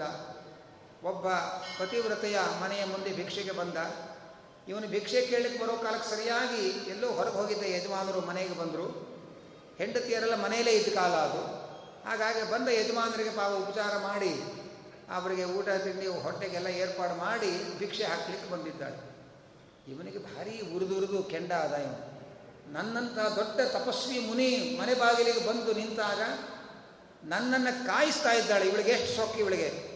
ಅಂತ ಹೇಳಿ ಆ ಪತಿವ್ರತೆ ಭಿಕ್ಷೆ ಹಾಕ್ಲಿಕ್ಕೆ ಬಂದಾಗ ಬೆಳಗ್ಗೆ ಎಷ್ಟು ಕಣ್ಣು ಕೆಂಪಗೆ ಮಾಡಿಕೊಂಡದ್ನೋ, ಇನ್ನಷ್ಟು ಕಣ್ಣು ಕೆಂಪಗೆ ಮಾಡಿ ದುರ್ಗೊಟ್ಟಿಕೊಂಡು ನೋಡ್ದ ಅವಳನ್ನು. ಅವಳಿನ ಗಾಬರಿನೇ ಆಗಲಿಲ್ಲ ಅವಳು. ಜೋರಾಗಿ ನಕ್ಬಿಟ್ಲು ಅವಳಿಗೆ ಹುಚ್ಚಾಟ ನೋಡಿ. ಅವಳಂದು ಹೀಗೆ ಕಣ್ಣು ಕೆಂಪಗೆ ಮಾಡಿಕೊಂಡು ನೋಡಿದ್ರೆ ಸುಟ್ಟು ಬೂದಿ ಆಗಲಿಕ್ಕೆ ನಾನೇನು ಹಕ್ಕಿ ಅಲ್ಲ ಅಂದು ಇವನ ದುರಹಂಕಾರ ಎಲ್ಲ ಕಾಲು ಕೂಡ ಕೇಳಿದು ಹೋಯ್ತು ಒಂದು ಕ್ಷಣ. ಏಕಾಂತದಲ್ಲಿ ನದಿ ತೀರದಲ್ಲಿ ನಡೆದ ಘಟನೆ ಮನೆಯೊಳಗೆ ಕೂತ್ಕೊಂಡು ಹೇಳ್ತಾ ಇದ್ದಾಳಲ್ಲ, ಏನು ಸಮಾಚಾರ ಅಂತ ದಿಕ್ಕು ತೋಚದೆ ಇರೋ ಥರ ಆಯಿತು. ಹೊರಟೋದ ಸುಮ್ಮನೆ ಆಮೇಲೆ. ಅವನ ಗ ಅವಳ ಗಂಡ ಎಲ್ಲ ಉಪಚಾರ ಮುಗಿಸ್ಕೊಂಡು ಮತ್ತೆ ಹೊರಗೋದ ಮೇಲೆ ಮತ್ತೆ ಪುನಃ ಬಂದ ಮನೆಯಲ್ಲಿ. ಅಲ್ಲಮ್ಮ, ಏನು ಯಂತ್ರ ತಂತ್ರ ಮಾಡ್ಕೊಂಡಿದ್ದಿ? ಏನಾದರೂ ಯಂತ್ರಗಿಂತ್ರ ಕಟ್ಕೊಂಡಿದ್ರೆ ಅಥವಾ ವಿಶೇಷವಾದ ಮಂತ್ರ ಜಪಗಳು ಏನಾದ್ರು ಹೇಳು. ದೂರದ ಏಕಾಂತದಲ್ಲಿ ನಡೆದಂತಹ ಮನೆ ಒಳಗೆ ಕೂತ್ಕೊಂಡು ಹೇಳ್ತೀಯಲ್ಲ ನೀನು, ಏನು ಅದ್ಭುತವಾದ ಪವಾಡ ನಿಂದು ಹೇಳು. ಅವಳು ಹೇಳ್ತಾಳೆ ಏನು ನಂದೇನು ಪವಾಡ ಏನಿಲ್ಲ. ಒಬ್ಬ ಗೃಹಿಣಿಯಾಗಿ ಪತಿ ಅಂತರ್ಗತ ಪರಮಾತ್ಮನ ಶುಶ್ರೂಷೆಯನ್ನು ಮಾಡಿಕೊಂಡು ಮನೆಯಲ್ಲಿದೆ. ನಮ್ಮ ನಮ್ಮ ಕರ್ತವ್ಯಗಳನ್ನು ಯಾರು ಶ್ರದ್ಧೆಯನ್ನು ಮಾಡ್ತಾರೆ, ಅವರೆಲ್ಲರಿಗೂ ಇಂಥ ಸಿದ್ಧಿ ಉಂಟಾಗತ್ತೆ. ಅದೇನು ದೊಡ್ಡ ಆಶ್ಚರ್ಯ ಅಲ್ಲ. ನಾನು ಯಾವ ಟಿ ವಿ ಜಾ ದಾ- ಜಾಹೀರಾತು ನೋಡಿಕೊಂಡು ಯಂತ್ರ ಮಂತ್ರಗಳೆಲ್ಲ ಕಟ್ಸ್ಕೊಳ್ಳೋಕ್ಕೆ ಕೇರಳಕ್ಕೋ ಅಥವಾ ಕೊಳ್ಳೇಗಾಲಕ್ಕೂ ಹೋಗಿಲ್ಲ ನಾನು. ನಾನು ನಮ್ಮ ಮನೆ ಒಳಗಿರೋದೇ ಒಳ್ಳೆಗಾಲ ಅಷ್ಟೇ. ಕೆಲ, ಕೊಳ್ಳೇಗಾಲ ಅಲ್ಲ. ಮನೆ ಒಳಗಿದ್ದುಕೊಂಡು ಪತಿ ಶುಶ್ರೂಷೆ ಮಾಡಿಕೊಂಡಿದ್ದೀನಪ್ಪ. ಅದಕ್ಕೆ ಚ್ಯುತಿ ಬರದೇ ಇರೋ ಹಾಗೆ ನಾನು ಎಚ್ಚರಿಕೆ ವಹಿಸಿಕೊಂಡಿದ್ದೇನೆ. ಇದು ಪತಿ ಶುಶ್ರೂಷೆಯ ಪರಮಸಿದ್ಧಿ ಇಷ್ಟು ಹೇಳಿದ್ದಲ್ಲದೇನೆ ಇವತ್ತು ಬೆಳಗ್ಗೆ ನಡೆದ ಘಟನೆ ಹೇಳಿದ್ದು. ಜೊತೆಗೆ ಇನ್ನೂ ಹೇಳ್ತಾಳೆ, ನಿಮ್ಮ ಅಪ್ಪ ಸತ್ತು ಹೋಗಿದ್ದಾರೆ. ನಿಮ್ಮಮ್ಮ ವಯಸ್ಸಾದವಳು ಮನೆಯಲ್ಲಿ ಇದ್ದುಕೊಂಡು ಅಮ್ಮನ ಆರೈಕೆ ಮಾಡೋದು ಬಿಟ್ಟು ಏನೋ ಸಾಧನೆ ಮಾಡ್ತೇನೆ ಅಂತ ತಪಸ್ಸಿನ ಹುಚ್ಚು ಹಿಡಿದು ಈ ಎಲ್ಲ ಊರೆಲ್ಲ ಸೇರಿ ಬೇರೆ ಬೇರೆ ಕಡೆ ಭಿಕ್ಷೆಗೆ ಬೇಡಿಕೊಂಡು ತಪಸ್ಸು ಮಾಡ್ತಾ ಇದೆಯಲ್ಲ ನಿನಗೆ ರುಚಿ ಬದಲಾವಣೆ ಆಯಿತೆ ಹೊರತು ನಿನ್ನ ಪುಣ್ಯ ನಿನ್ನ ಅಕೌಂಟಿಗೆ ಪುಣ್ಯವೇ ಜಮಾವಣೆ ಆಗಲ್ಲ. ಯಾಕೆ ಅಂದರೆ ನಿನ್ನ ಮಗನಾಗಿ ನಿನ್ನ ಕರ್ತವ್ಯ ಮೊದಲು ನಿಮ್ಮ ಅಮ್ಮನನ್ನು ನೋಡ್ಕೊಳ್ಳೋದು. ಅಮ್ಮನ ಆರೈಕೆಯನ್ನೇ ಮಾಡದೆ ಅವಳು ವಯಸ್ಸಾದವಳು ಪಾಪ. ಅತ್ತ ಗಂಡ ಇಲ್ಲ, ಇತ್ತ ಮಕ್ಕಳಿಲ್ಲ. ಇಂತಹ ದೈನ್ಯದ ಸ್ಥಿತಿಯಲ್ಲಿ ಅವಳು ದುಃಖ ಪಡ್ತಾ ಇದ್ದರೆ ಯಾರ ತಾಯಿ ಮಕ್ಕಳ ಆರೈಕೆ ಪಡೆಯದೆ ಅವಳು ಶ್ರಮಪಟ್ಟು ದುಃಖ ಪಡ್ತಾ ಇರ್ತಾಳೆ, ಕೊರಗ್ತಾ ಇರ್ತಾಳೆ, ಅವರ ಬಾಯೆಲ್ಲ ದುರ್ಗಂಧವಾಗಿಬಿಡುತ್ತೆ. ನಿಮ್ಮಪ್ಪ ನಿನಗೆ ಕಾಲ ಕಾಲಕ್ಕೆ ಸರಿಯಾಗಿ ವೈದಿಕ ಸಂಸ್ಕಾರಗಳನ್ನು ಮಾಡಿದ್ದರಿಂದ ನೀನೇನು ಆರೋಗ್ಯವಾಗಿದ್ದಿ. ನಿನ್ನ ಕರ್ತವ್ಯ ಲೋಪಕ್ಕೆ ನಿನಗೆ ಬೇಕಾದಷ್ಟು ಶಿಕ್ಷೆ ಈಗ ಈಗಲೇ ಅನುಭವಿಸಬೇಕಾಗಿತ್ತು. ಆ ಸಂದರ್ಭದಲ್ಲಿ ತಾಯಿಯ ಸೇವೆಯ ಮಹತ್ವ ಹೇಳ್ತಾರೆ. ಯಾವ ತಾಯಿ ತನ್ನನ್ನು ಹೊ ನಿನ್ನನ್ನು ಹೊಟ್ಟೆಯಲ್ಲಿ ಒಂಬತ್ತು ತಿಂಗಳು ಹೊತ್ತು ತನ್ನ ಪ್ರಾಣವನ್ನೇ ಪಣವಾಗಿಟ್ಟು ಜನ್ಮ ಕೊಟ್ಟಳೋ, ಆ ತಾಯಿ ಸೇವೆ ಮಾಡದೆ ಗಡ್ಡ ಬಿಟ್ಕೊಂಡು ಊರೆಲ್ಲ ಸುತ್ತ ಸುತ್ತಾಡಿದ್ರೆ ಏನು ಬರುತ್ತೆ ನಿನಗೆ ಪುಣ್ಯ? ಯಾವ ತಾಯಿ ನೀನು ಮಗುವಾಗಿದ್ದಾಗ ನೀನು ಮಾಡಿದ ಮಲಮೂತ್ರಗಳನ್ನೆಲ್ಲ ತೆಗೆದು ಸ್ವಚ್ಛ ಮಾಡಿ ನಿನ್ನನ್ನು ಮುದ್ದು ಮಾಡಿ ಸಾಕಿದ್ಲು, ಅಂಥ ತಾಯಿಯ ಸೇವೆ ಮಾಡದೆ ನೀನು ಊರೆಲ್ಲ ಸುತ್ತಿದರೆ ಏನು ಪುಣ್ಯ ಬರುತ್ತೆ? ಹೋಗಿ ಮೊದಲು ಮನೆಗೆ ಹೋಗಿ ಬಾಯಿ ಮುಚ್ಕೊಂಡು ಎಲ್ಲ ಈ ತಪಸ್ಸು ಹುಚ್ಚೆಲ್ಲ ಬಿಡು. ಮೊದಲು ಮನೆಗೆ ಹೋಗಿ, ಅಪ್ಪ ಅಮ್ಮನ ಸೇವೆ ಮಾಡು, ಅಪ್ಪ ಇಲ್ಲ ಅಮ್ಮನ ಸೇವೆ ಮಾಡು. ಅವಳು ಸಂತೋಷವಾಗಿ ಹರಿಸಿದರೆ, ಪದ್ಮಪುರಾಣದಲ್ಲಿ ಹೇಳ್ತಾರೆ, ಎಲ್ಲ ದೇವತೆಗಳು ತಂದೆ ತಾಯಿಗಳಿಗಿರ್ತಾರೆ ಎಲ್ಲ ತೀರ್ಥಕ್ಷೇತ್ರಗಳು ತಂದೆ ತಾಯಿಗಳಿಗಿರ್ತಾರೆ ಅವರನ್ನು ಅನಾಥರನ್ನಾಗಿ ಮಾಡಿ, ನೀನು ಹೋದರೆ ನಿನ್ನ ಪುಣ್ಯ ಅನಾಥರೈಸ್ಡ್ ಆಗ್ಬಿಡುತ್ತದೆ ಇಂಗ್ಲೀಷಲ್ಲಿ ಆಮೇಲೆ. ಆದ್ದರಿಂದ ಪ್ರಯೋಜನ ಇಲ್ಲ, ಮೊದಲು ತಾಯಿ ಸೇವೆ ಮಾಡು ಅಂತ ಹೇಳಿ ಕಳಿಸ್ತಾರೆ. ಅಷ್ಟೇ ಅಲ್ಲ, ಭವಿಷ್ಯತ್ತು ಹೇಳ್ತಾಳೆ ನೀನು ಮನೆಗೆ ಹೋಗಿ, ನಿನಗೆ ಇಂಥ ವಂಶದ ಹೆಂಡತಿ, ಹೆಣ್ಣು ಸಿಗತ್ತೆ ಅದನ್ನು ಮದುವೆ ಮಾಡ್ಕೋ. ನಿನಗೊಬ್ಬ ಮಗ ಹುಡ್ತಾನೆ ಆಮೇಲೆ ನೀನು ಸನ್ಯಾಸಿ ಆಗು. ಅಂತ ಭೂತ ಭವಿಷ್ಯದ ವರ್ತಮಾನಗಳನ್ನೆಲ್ಲ ಬರೇ ಪತಶುಶ್ರೂಷೆಯಿಂದ ಸಿದ್ಧಿ ಪಡೆದ ಪತಿವ್ರತೆ ಹೇಳ್ತಾಳೆ. ತುಂಬ ಹಳೆಯ ಕೆಟ್ಟ ಕಾಲದಲ್ಲಿ ಸಮ ಶಾಲೆಯ ಪುಸ್ತಕದಲ್ಲಿ ಈ ಕಥೆ ಇತ್ತು. ಮಕ್ಕಳಿಗೆ ಕನ್ನಡ ಪುಸ್ ಪಠ್ಯ ಪುಸ್ತಕದಲ್ಲಿ ಈ ಪತಿವ್ರತೆಯ ಮಹಾತ್ಮೆ ಕಥೆ ಇತ್ತು. ಈಗೆಲ್ಲ ಕಾಲ ಒಳ್ಳೆ ಕಾಲ ಬಂದಿರೋದ್ರಿಂದ ಅಂಥದ್ದೆಲ್ಲ ನಮ್ಮ ಮಕ್ಕಳಿಗೆ ಸಂಸ್ಕಾರ ಕೊಡಲ್ಲ ನಾವು. ಅಂತ ಒಂದು ಕೆಟ್ಟ ಕಾಲ ಇತ್ತು ಪಾಪ. ಈಗ ಅಂದರೆ ಇದರ ಅರ್ಥ ತಂದೆ ತಾಯಿಗಳ ಸೇವೆ ಮಾಡದೆ ನಾವು ಆಮೇಲೆ ಬಹಳ ಗ್ರ್ಯಾಂಡಾಗಿ ಗುರಿ ಭೋಜನ ಹಾಕಿಸ್ತೇವೆ ಅಂತಂದರೆ ಅದು ಅಷ್ಟು ಹೇಗೆ ತೃಪ್ತಿ ಪಟ್ಟಿದ್ದೇನೆ ಅಂತ ಹೇಳಕ್ಕೆ ಅವರು ಎದುರಿಗಿರಲ್ವಲ್ಲ ಆದ್ದರಿಂದ ಮೊದಲು ಜೀವತೋ ವಾಕ್ಯಕರಣ ಅದು ಬದುಕಿದ್ದಾಗ ತಂದೆ ತಾಯಿಗಳನ್ನು ಹಿತವಾಗಿ ನೋಡಿಕೊಳ್ಬೇಕು ಅನ್ನೋದು ಮೊದಲು. ಆನಂತರ ಗಯೆಯಲ್ಲಿ ಹೋಗಿ ಇಟ್ಟಿದ್ದ ವಿಷ್ಣು ಪಾದದಲ್ಲಿ ಶ್ರಾದ್ದ ಮಾಡೋದು. ಅನಂತರ ಪ್ರತಿ ಸಾಂವತ್ಸರಿಕ ಶ್ರಾದ್ದವನ್ನು ಮಾಡೋದು. ಈ ಮೂರರಿಂದ ಪಿತೃಋಣದಿಂದ ಮುಕ್ತನಾಗ್ತಾನೆ ಎಂಬ ಮಾತನ್ನು ಮಹಾಭಾರತದಲ್ಲಿ ಹೇಳ್ತಾರೆ. ಆದ್ದರಿಂದ ಬದುಕಿದ್ದಾಗಲೂ ಚೆನ್ನಾಗಿ ನೋಡ್ಕೊಳ್ಬೇಕು. ಹೋದ್ಮೇಲೆ ನೀವು ಏನು ಮಾಡ್ತೀರೋ ಮಾಡ್ತಾ ಅವ್ರ ಪಾಪ ಅವರೇನು ಬಂದು ನೋಡಲ್ಲ. ಆ ಧೈರ್ಯವಾಗಿ ನೀವು ಮಾಡ್ತಾ ಇರ್ತೀರಿ. ಆದ್ದರಿಂದ ಇದು ಈ ಮೂರೂ ಇರಬೇಕು ಗಯಾ ಶ್ರಾದ್ದ ಹೋದ್ಮೇಲೆ ಸಾಂ ಪ್ರತಿ ಸಾಂವತ್ಸರಿಕ ಶ್ರಾದ್ದ ಇದ್ದಾಗ ಅವರನ್ನು ಚೆನ್ನಾಗಿ ಸಂತೋಷವಾಗಿರೋ ಹಾಗೆ ನೋಡ್ಕೊಳ್ಳೋದು. ಇದು ಮೂರೂ ಕೂಡ ಪಿತೃಣ ಮುಕ್ತಿಗೆ ಮಾರ್ಗಗಳು ಅನ್ನುವ ಮಾತನ್ನು ಶಾಸ್ತ್ರದಲ್ಲಿ ಹೇಳ್ತಾರೆ.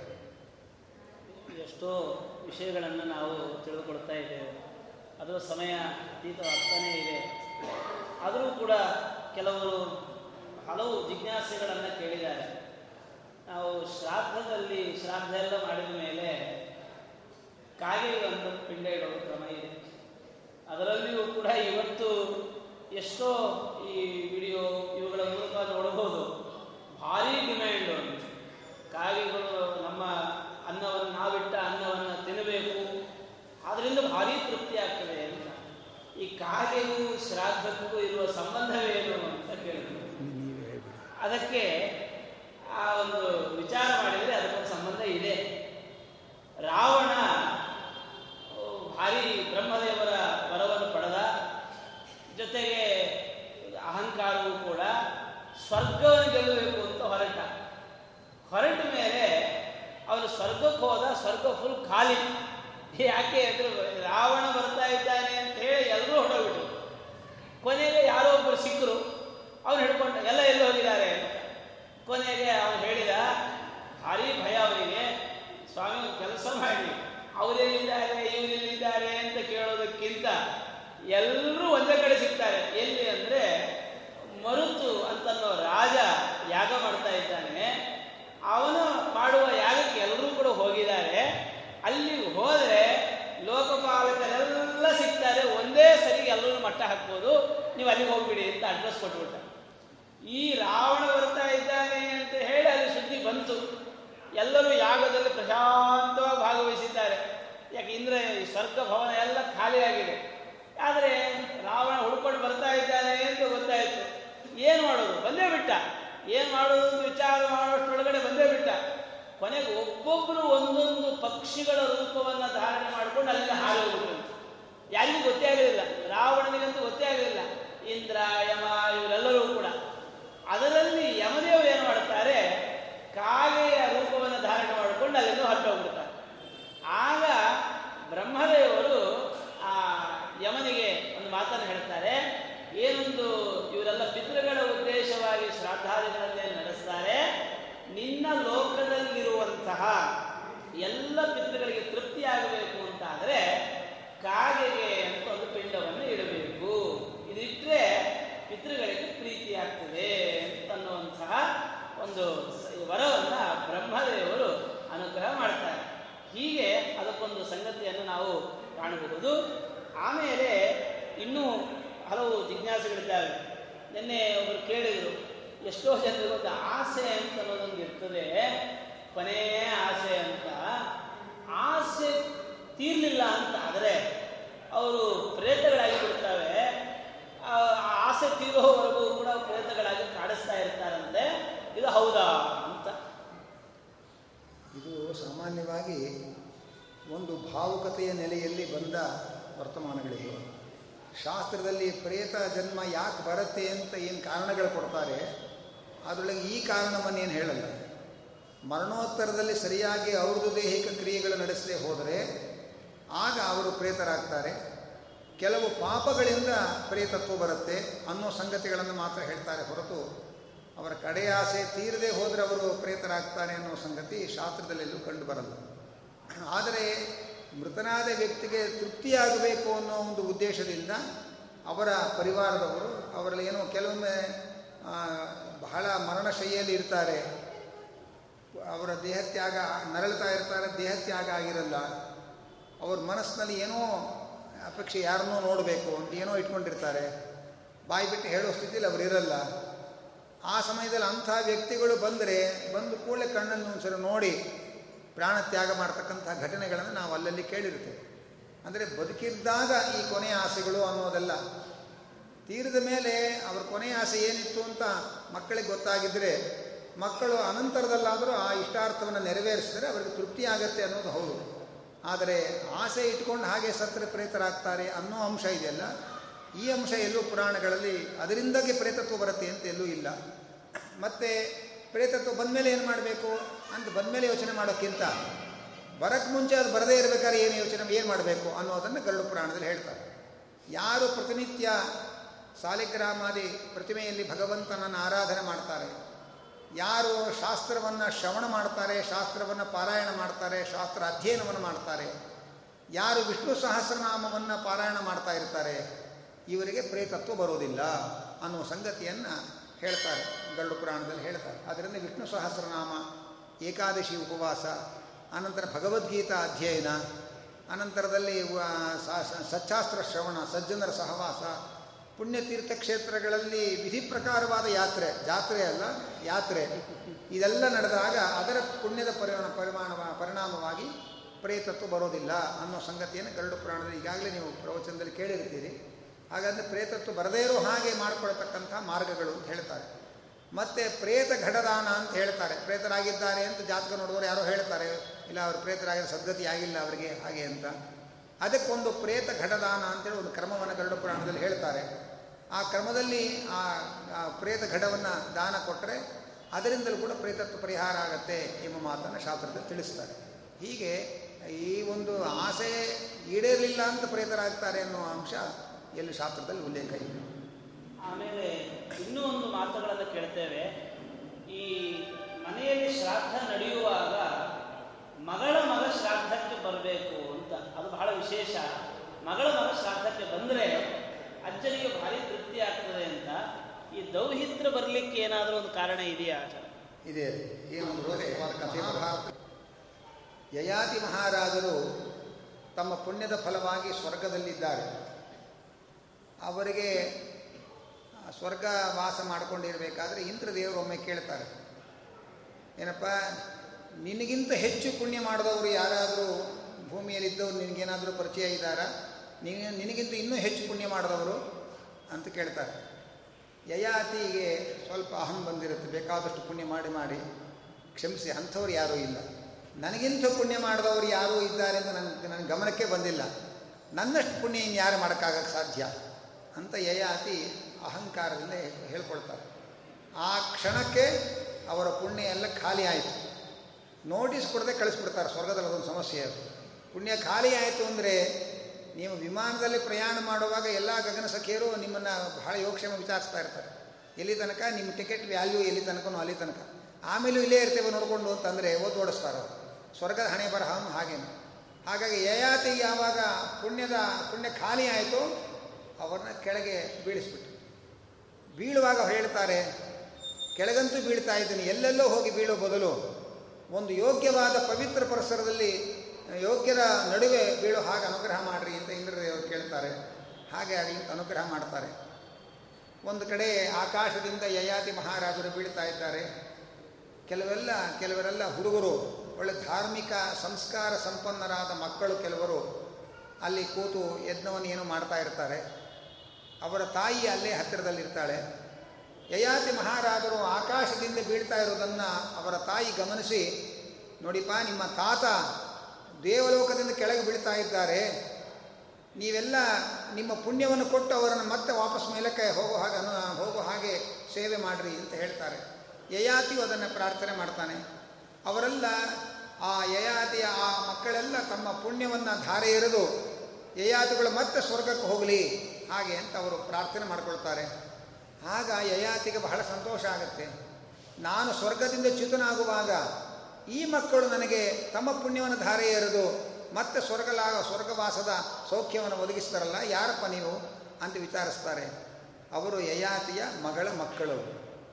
ನನ್ನ ಮಗಳ ಮಕ್ಕಳು ನನಗೆ ಸದ್ಗತಿ ಆಗುವ ಹಾಗೆ ಅನುಗ್ರಹ ಅನು, ಇದು ಅನುಕೂಲ ಮಾಡಿದ್ದಾರೆ ಅಂತ ಹೇಳಿ ಇನ್ನು ಮುಂದೆ ಮಗಳ ಮಕ್ಕಳು ಶ್ರಾದ್ದದಲ್ಲಿ ಶ್ರೇಷ್ಠರಾಗಲಿ ಅಂತ ಒಂದು ಶಾಸನವನ್ನು ಹೊರಡಿಸ್ತಾರೆ. ಅವತ್ತಿನಿಂದ ಶ್ರಾದ್ದದಲ್ಲಿ ಮಗಳ ಮಕ್ಕಳು, ಮಕ್ಕಳಿಗೆ ಒಂದು ಗಂಡು ಮಕ್ಕಳಿಗೆ ಒಂದು ಸ್ಥಾನ, ದೌಹಿತ್ರ ಅಂತ ಕರೀತಾರೆ. ದುಹಿತ್ರು ಅಂತಂದರೆ ಮಗಳು. ಅವರ ಮಗನಿಗೆ ದೌಹಿತ್ರ ಅಂತ ಕರೀತಾರೆ. ಹಾಗಾಗಿ ಆ ಮಗಳ ಮಕ್ಕಳಿಗೆ ಒಂದು ವಿಶೇಷವಾದ ಸ್ಥಾನ. ಮೂರು ಘೋಷಣೆ ಮಾಡ್ತಾರೆ. ದೌಹಿತ್ರ ಕುತಪಸ್ಥಿಲಾಹ ಅಂತ. ದೌಹಿತ್ರ ಮತ್ತು ಕುತಪ ಕಾಲ ಮತ್ತು ತಿಲ. ಇದು ಮೂರು ಶ್ರಾದ್ದದಲ್ಲಿ ಪರಮ ಪವಿತ್ರವಾಗಲಿ. ಹಾಗೆ ಅಂಥೇಳಿ ಆ ಮಗಳ ಮಕ್ಕಳು ಕೂಡ ಮಕ್ಕಳಿಗೆ ವಿಶೇಷವಾಗಿ ತೃಪ್ತಿಪಡಿಸಿದರೆ ತಾತ ಆದ ಜೀವ ಸಂತೋಷ ಪಡುತ್ತೆ ಅನ್ನುವಂಥ ಒಂದು ವಾಡಿಕೆಯನ್ನು ಯಯಾತಿ ಮಹಾರಾಜರು ವ್ಯವಸ್ಥೆ ಮಾಡಿದರು ಅನ್ನುವ ಕಥೆಯನ್ನು ಮಹಾಭಾರತ ಹೇಳುತ್ತೆ.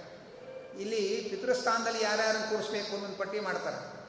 ವಿಶ್ವೇ ದೇವಸ್ಥಾನದಲ್ಲಿ ಯಾವ ಬ್ರಾಹ್ಮಣರನ್ನು ಕೂರಿಸಿದ್ರು ನಡೆಯುತ್ತೆ. ಪಿತೃಸ್ಥಾನದಲ್ಲಿ ಯಾರನ್ನು ಕೂರಿಸ್ಬೇಕು ಅಂದರೆ ಮಗಳ ಮಗ, ಅಳಿಯ, ಮೊದಲಾದ ತಂಗಿಯ ಗಂಡ ಇಂಥ ಸಂಬಂಧಗಳು ಹೇಳ್ತಾರೆ. ಅದ್ರ ಜೊತೆ ನಾವು ಸೇರಿಸ್ಕೋಬೇಕು. ಅವರೆಲ್ಲರೂ ಸಂಧ್ಯಾ ವಂದನೆ ಮಾಡ್ತಾ ಇದ್ರೆ ಅಂತ ಸೇರಿಸ್ಕೋಬೇಕು. ಪಿತೃಸ್ಥಾನದಲ್ಲಿ ಕೂತ್ಕೊಳ್ಳೋದು ಆದರೆ ಅಂದರೆ ಆ ಪಿತೃ ಸಂಬಂಧ ಇರುತ್ತೆ ಆದ್ದರಿಂದ ಅವರಿಗೆ ಬೇಗ ತೃಪ್ತಿ ಆಗುತ್ತೆ ಪಿತೃಗಳಿಗೆ ಅನ್ನೋದು ಅಲ್ಲಿರುವಂಥ ಮುಖ್ಯವಾದ ಒಂದು ಅಂಶ. ವಿಶ್ವೇ ದೇವಸ್ಥಾನಕ್ಕೆ ಯಾವ ಬ್ರಾಹ್ಮಣರನ್ನು ಕೂಡ ನಮಗೆ ಸಂಬಂಧ ಇರಬೇಕಾಗಿಲ್ಲ. ಅಂದರೆ ಅವರು ಬ್ರಾಹ್ಮಣರಾಗಿದ್ದರೆ ಸಾಕು, ಅವರನ್ನು ಕೂರಿಸ್ಬೋದು ಪಿತೃಸ್ಥಾನಕ್ಕೆ ಈ ಒಂದು ಸಂಬಂಧಿಗಳು ಬೇಕು. ಆದರೆ ಆ ಸಂಬಂಧಿಗಳು ಬರೀ ಸಂಬಂಧಿಗಳೇ ಆಗಿ ಸಾಲದು. ಅವರು ನಿತ್ಯಕರ್ಮವನ್ನು ಅನುಷ್ಠಾನ ಮಾಡ್ಕೊಂಡು ಇರಬೇಕು ಅವರು. ಸಂಧ್ಯಾ ವಂದನಾದ ಅನುಷ್ಠಾನಗಳನ್ನು ಮಾಡಿಕೊಂಡಿದ್ದರೆ ಆ ಸ್ಥಾನಕ್ಕೆ ಅವರನ್ನು ಕೂಡಿಸೋದು ಒಳ್ಳೆಯದು ಅನ್ನುವಂಥ ವಿಚಾರವನ್ನು ಶಾಸ್ತ್ರ ತಿಳಿಸ್ತಾರೆ. ಇನ್ನು ಕುತಪಕಾಲ ಅಂತ ಒಂದು ಮಾತು ಹೇಳ್ತಾರೆ.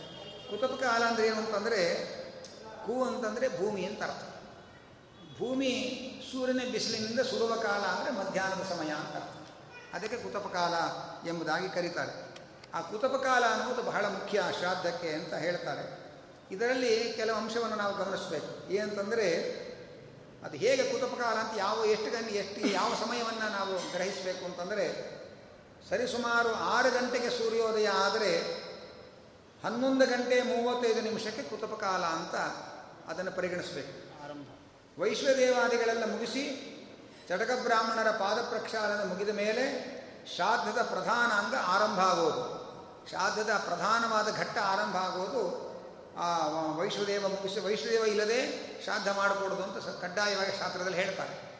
ಅನಂತರ ಚಟಕ ಬ್ರಾಹ್ಮಣರಿಗೆ ಪಾದ ಪ್ರಕ್ಷಾಲನೆ ಮಾಡಿ ಮಾಡಿದ ಮೇಲೆ ಶ್ರಾದ್ದದ ಪ್ರಧಾನ ಅಂಗ ಪ್ರಾರಂಭ ಆಗುತ್ತೆ. ಈ ಭಾಗದಿಂದ ಕುತುಪ ಕಾಲದಲ್ಲಿ ಶ್ರಾದ್ದ ಮುಂದುವರಿಸಬೇಕು. ಹಾಗೆ ಅಂತ ಅರ್ಥ. ಮತ್ತು ಸುಮಾರು ಹತ್ತು ಮೂವತ್ತಕ್ಕೆ ನಾವು ವೈಶ್ವದೇವಾದಿ ಶ್ರಾದ್ದ ಪೂರ್ವಾಂಗಗಳನ್ನೆಲ್ಲ ಶುರು ಮಾಡಿದರೆ ಪ್ರಧಾನವಾದ ಘಟ್ಟ ಬರೋದಕ್ಕೆ ಹನ್ನೊಂದು ಮೂವತ್ತೈದು ಆಗತ್ತೆ. ಅದರಲ್ಲಿ ಒಂದು ಅಂಶವನ್ನು ಗಮನಿಸಬೇಕು. ಪಕ್ಷದಲ್ಲಿ ಕುತುಪಕಾಲದ ನಿರ್ಬಂಧ ಇಲ್ಲ.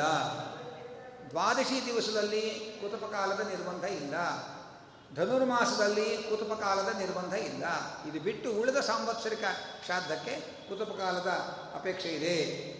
ಮತ್ತು ಯಾವತ್ತೇ ಆಗಲಿ ಶ್ರಾದ್ದ ಬೋಧನ ಬ್ರಾಹ್ಮಣ ಬೋಧನ ಕರ್ತೃ ಬೋಧನ ಇದೆಲ್ಲವೂ ಕೂಡ ಮೂರು ಗಂಟೆ ಹದಿನೈದು ನಿಮಿಷದೊಳಗೆ ಮುಗಿದಿರಬೇಕು. ಅದಕ್ಕೂ ದಾಟಿ ಸಾಯಂಕಾಲ ಐದು ಗಂಟೆ ತನಕ ಶ್ರಾದ್ದವೇ ಮಾಡ್ತಾ ಇದ್ದರೆ ಆತ ಅದು ಕಾಲಾತೀತವಾಗಿಬಿಡುತ್ತೆ. ಅಪರಾಹ್ನ ಕಾಲದೊಳಗೆ ಕರ್ತೃಬೋಧನ ಮುಗಿಬೇಕು ಅಂತ ನಿಯಮ. ಆದ್ದರಿಂದ ಮೂರು ಕಾಲೊಳಗೆ ಬ್ರಾಹ್ಮಣರ ಬೋಧನ ಅಲ್ಲ ಕರ್ತೃಬೋಧನವೂ ಮುಗಿದಿರಬೇಕು. ಆ ರೀತಿಯಲ್ಲಿ ಸಮಯವನ್ನು ಹೊಂದಾಣಿಕೆ ಮಾಡಿಕೊಂಡು, ಆ ಶಾ ಕುತುಬ ಸ್ಥಾನಕ್ಕೆ ಕುತುಬ ಕಾಲಕ್ಕೂ ಮಹತ್ವ ಕೊಟ್ಟು, ಶಾ ಶ್ರಾದ್ದವನ್ನು ಕುತುಬ ಕಾಲದಲ್ಲೇ ಶ್ರಾದ್ದ ಶುರು ಮಾಡಬೇಕು ಅಂತ ಕೆಲವರು ಅಲ್ಲಿದ್ದಂಗೆ ಕಾಯ್ತಾ ಕೂತಿರ್ತಾರೆ. ಕುತುಬ ಕಾಲದಲ್ಲಿ ಶ್ರಾದ್ದ ಶುರು ಮಾಡೋದಲ್ಲ ಶ್ರಾದ್ದದ ಪ್ರಧಾನ ಭಾಗ ಕುತುಬ ಕಾಲಕ್ಕೆ ಪ್ರಾರಂಭ ಆಗಬೇಕು. ಆ ರೀತಿಯಲ್ಲಿ ಸಮಯದ ಹೊಂದಾಣಿಕೆಯನ್ನು ಮಾಡಿಕೊಳ್ಬೇಕು ಅನ್ನೋದನ್ನು ಶಾಸ್ತ್ರದಲ್ಲಿ ತಿಳಿಸ್ತಾ ಇದ್ದಾರೆ.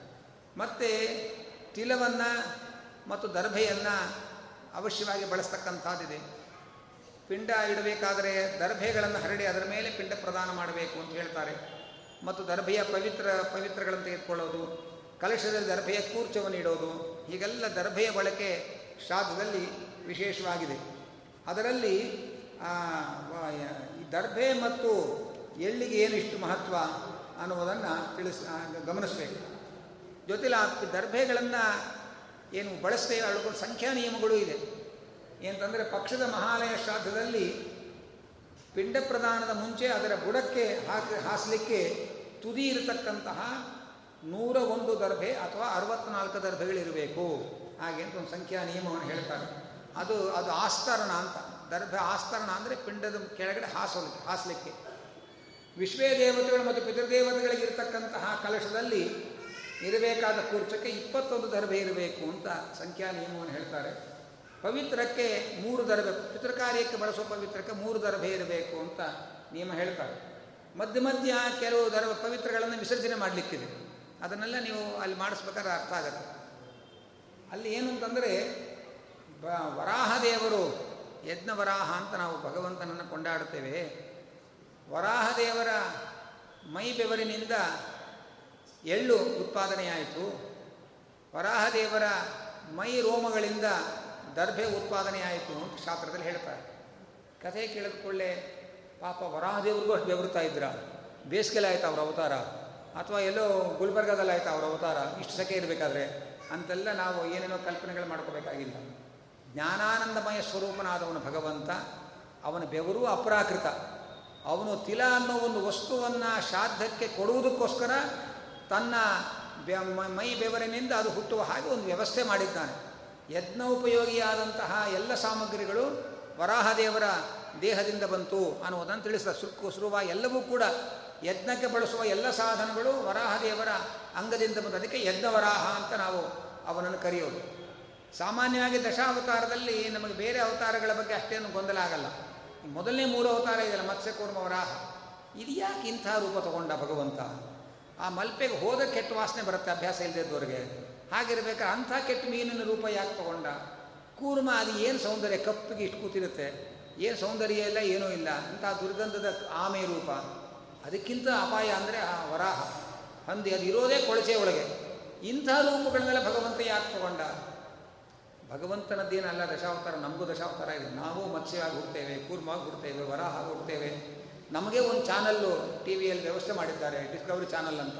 ನಾವು ಅಲ್ಲಿ ಬರ್ತಾ ಇರ್ತೇವೆ. ಮೊಮ್ಮಕ್ಕಳು ಮರಿ ಮಕ್ಕಳು ನೋಡ್ತಾ ಇರ್ತಾರೆ ನಮ್ಮನ್ನು. ನೋಡಿದ್ರೆ ನಮ್ಗೆ ಗೊತ್ತಾಗಲ್ಲ ಅಷ್ಟೇ ಹಾಗೆ ನಮ್ಮದು ವರಾಹ ಅವತಾರ ಎಲ್ಲ ಇದೆ. ನಮ್ಮ ವರಾಹ ಅವತಾರ ಎಲ್ಲ ಪ್ರಾರಬ್ಧ ಕರ್ಮದ ಪ್ರಭಾವ ಅದು. ಮತ್ತು ಪ್ರಾಕೃತವಾದ ಮತ್ಸ್ಯ, ಕೂರ್ಮ, ವರಾಹ ರೂಪಗಳು ನಮ್ದೆಲ್ಲ. ಭಗವಂತನದ್ದು ಅಪ್ರಾಕೃತವಾದ ಮತ್ಸ್ಯ, ಕೂರ್ಮ, ವರಾಹ ರೂಪಗಳು. ಇದನ್ನೆಲ್ಲ ಯೋಚನೆ ಮಾಡಿದ್ರು ಮಧ್ವಾಚಾರ್ಯರು. ಅದಕ್ಕೆ ಭಾಗವತದಲ್ಲಿ ಅದನ್ನು ಗಮನಿಸಿ ಒಂದು ವಿಚಾರ ಹೇಳ್ತಾರೆ. ಅದನ್ನು ಶಿವದ ಆಚಾರ್ಯರು ದ್ವಾದಶ ಸ್ತೋತ್ರದಲ್ಲಿ ಒಂದು ಅಕ್ಷರವನ್ನು ಸೇರಿಸಿ ಮೂರು ರೂಪದ ಬಗ್ಗೆ ಬರತಕ್ಕ ಗೊಂದಲ ಪರಿಹಾರ ಮಾಡ್ತಾರೆ ಏನದು ಅಂದರೆ ಮತ್ಸ್ಯಕ ರೂಪಲಯೋದ ವಿಹಾರಿನ್ ಕೂರ್ಮ ಸ್ವರೂಪಕ ಮಂದರಧಾರಿನ್ ಸೂಕರ ರೂಪಕ ದಾನವ ಇದು ಮೂರು ಮಂತ್ರ ನಮ್ಮ ದ್ವಾದಶ ಸ್ತೋತ್ರದಲ್ಲಿ. ಇಲ್ಲಿ ಮತ್ಸ್ಯ ರೂಪ ಅಂತ ಹೇಳಿಲ್ಲ, ಮತ್ಸ್ಯಕ ರೂಪ ಒಂದು ಕಾ ಸೇರಿಸೋದು. ಕೂರ್ಮ ಸ್ವರೂಪ ಸಾಕಾಗಿತ್ತು. ಕೂರ್ಮ ಸ್ವರೂಪಕ ಏನೋ ಆಚಾರಿಗೆ ಶ್ಲೋಕ ಮಾಡೋಕೆ ಒಂದು ಲಕ್ಷ ಕಮ್ಮಿ ಬಂದು ಒಂದು ಕಾ ಸೇರಿಸ್ಕೊಂಡ್ಬಿಟ್ರು ಅಂತಂದ್ರೆ ನಮ್ಮಂಥ ಆಚಾರ ಮಾಡಿದ್ರೆ ಹಾಗೆ ಹೇಳ್ಬೇಕಾಗತ್ತೆ.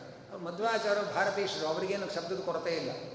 ಕೂರ್ಮ ಸ್ವರೂಪಕ ಮಂದರಧಾರಿ ಸೂಕರ ರೂಪಕ ದಾನವ ಶತ್ರು. ಹಾಗೆ ಕಾ ಅಂತಂದರೆ ಸಂಸ್ಕೃತದಲ್ಲಿ ಆನಂದ ಅಂತ ಅರ್ಥ. ಆಯ್ತಾ? ಭಗವಂತನ ಮತ್ಸ್ಯ ರೂಪ ಎಂಥದ್ದು ಅಂದರೆ ಜ್ಞಾನಾನಂದಮಯವಾದ ಮತ್ಸ್ಯಾವತಾರ. ಜ್ಞಾನಾನಂದಮಯವಾದ ಕೂರ್ಮಾವತಾರ. ಜ್ಞಾನಾನಂದಮಯವಾದ ವರಾಹಾವತಾರ. ಆದ್ದರಿಂದ ಅದರ ಬಗ್ಗೆ ಏನು ಗೊಂದಲ ಗೋಜಲು ಬೇಡ ಅಂತ ಒಂದು ಅಕ್ಷರವನ್ನು ಸೇರಿಸಿ ನಮ್ಮ ಎಲ್ಲ ಗೊಂದಲಗಳನ್ನು ಆಚಾರ್ಯರು ದ್ವಾದಶ ಸ್ತೋತ್ರದಲ್ಲಿ ಪರಿಹಾರ ಮಾಡ್ತಾ ಇದ್ದಾರೆ. ಲೌಕಿಕವಾಗಿ ವಿಚಾರ ಮಾಡೋಣ. ಮಲ್ಪೆ ಮೀನನ್ನು ತಂದು ತಿನ್ರಿ ಅಂದರೆ ಅಸಖ್ಯ ಪಡ್ಬೋದು. ಆದರೆ ಬಂಗಾರದಲ್ಲಿ ಯಾರೋ ಒಂದು ಮೀನು ಮಾಡಿಕೊಟ್ರೆ ಬೀರು ಇಟ್ಕೋತೀವಿ, ಚೆನ್ನಾಗಿದೆ ಅಂತ. ಅಲ್ಲಿ ನಮಗೇನು ಅಸಖ್ಯ ಹೋಗಲ್ಲ ಆಕಾರ ಒಂದೇನೆ. ಆದರೆ ವಿಕಾರ ಅಲ್ಲ ಅದು. ಅದಕ್ಕೋಸ್ಕರ ಒಳಗೆ ಇಟ್ಕೋತೀವಿ ನಾವು. ಹೀಗೆ ಬಂಗಾರದಲ್ಲಿ ಮಾಡಿದ ವರಾಹವನ್ನು ತಂದುಕೊಟ್ರೆ ಯಾರಾದರೂ ಬಂಗಾರದ ಕೂಡ ಮಾಡ್ತಾ ಇರ್ತಾರೆ ಅಂಗಡಿಯಲ್ಲಿ ಅಥವಾ ಬಂಗಾರದ ವರಾಹವನ್ನು ನಾವು ಅಂಗಡಿಯಲ್ಲಿ ಮಾಡಿಕೊಟ್ರೆ ಖುಷಿಯಿಂದ ತಗೋತೇವೆ. ಯೋಸಿ ಹಂದಿ ಇದನ್ನೆಲ್ಲ ಇಟ್ಕೋತಾರೆ ಅಂತೀವಿ ನಾವು. ಯಾಕಂದರೆ ಲೋಕ ಲೋಕದಲ್ಲಿ ನೋಡುವ ಹಂದಿಯ ವಿಕಾರಗಳು ಇಲ್ಲಿ ಕಾಣಲ್ಲ ನಮಗೆ, ಬಂಗಾರದ ವರಾಹದಲ್ಲಿ. ಇದು ಬಂಗಾರ, ಅದು ಜಡ ಇದು. ಆದರೆ ಭಗವಂತ ಅಪ್ರಾಕೃತ ಜ್ಞಾನಾನಂದಮಯ ಸ್ವರೂಪ ಆದ್ದರಿಂದ ಎಲ್ಲ ಪೂಜಾ ಸಾಧನ ಸಾಮಗ್ರಿಗಳು ಅವನ ದೇಹದಿಂದ ಹೊರಹೊಮ್ಮತ್ತೆ.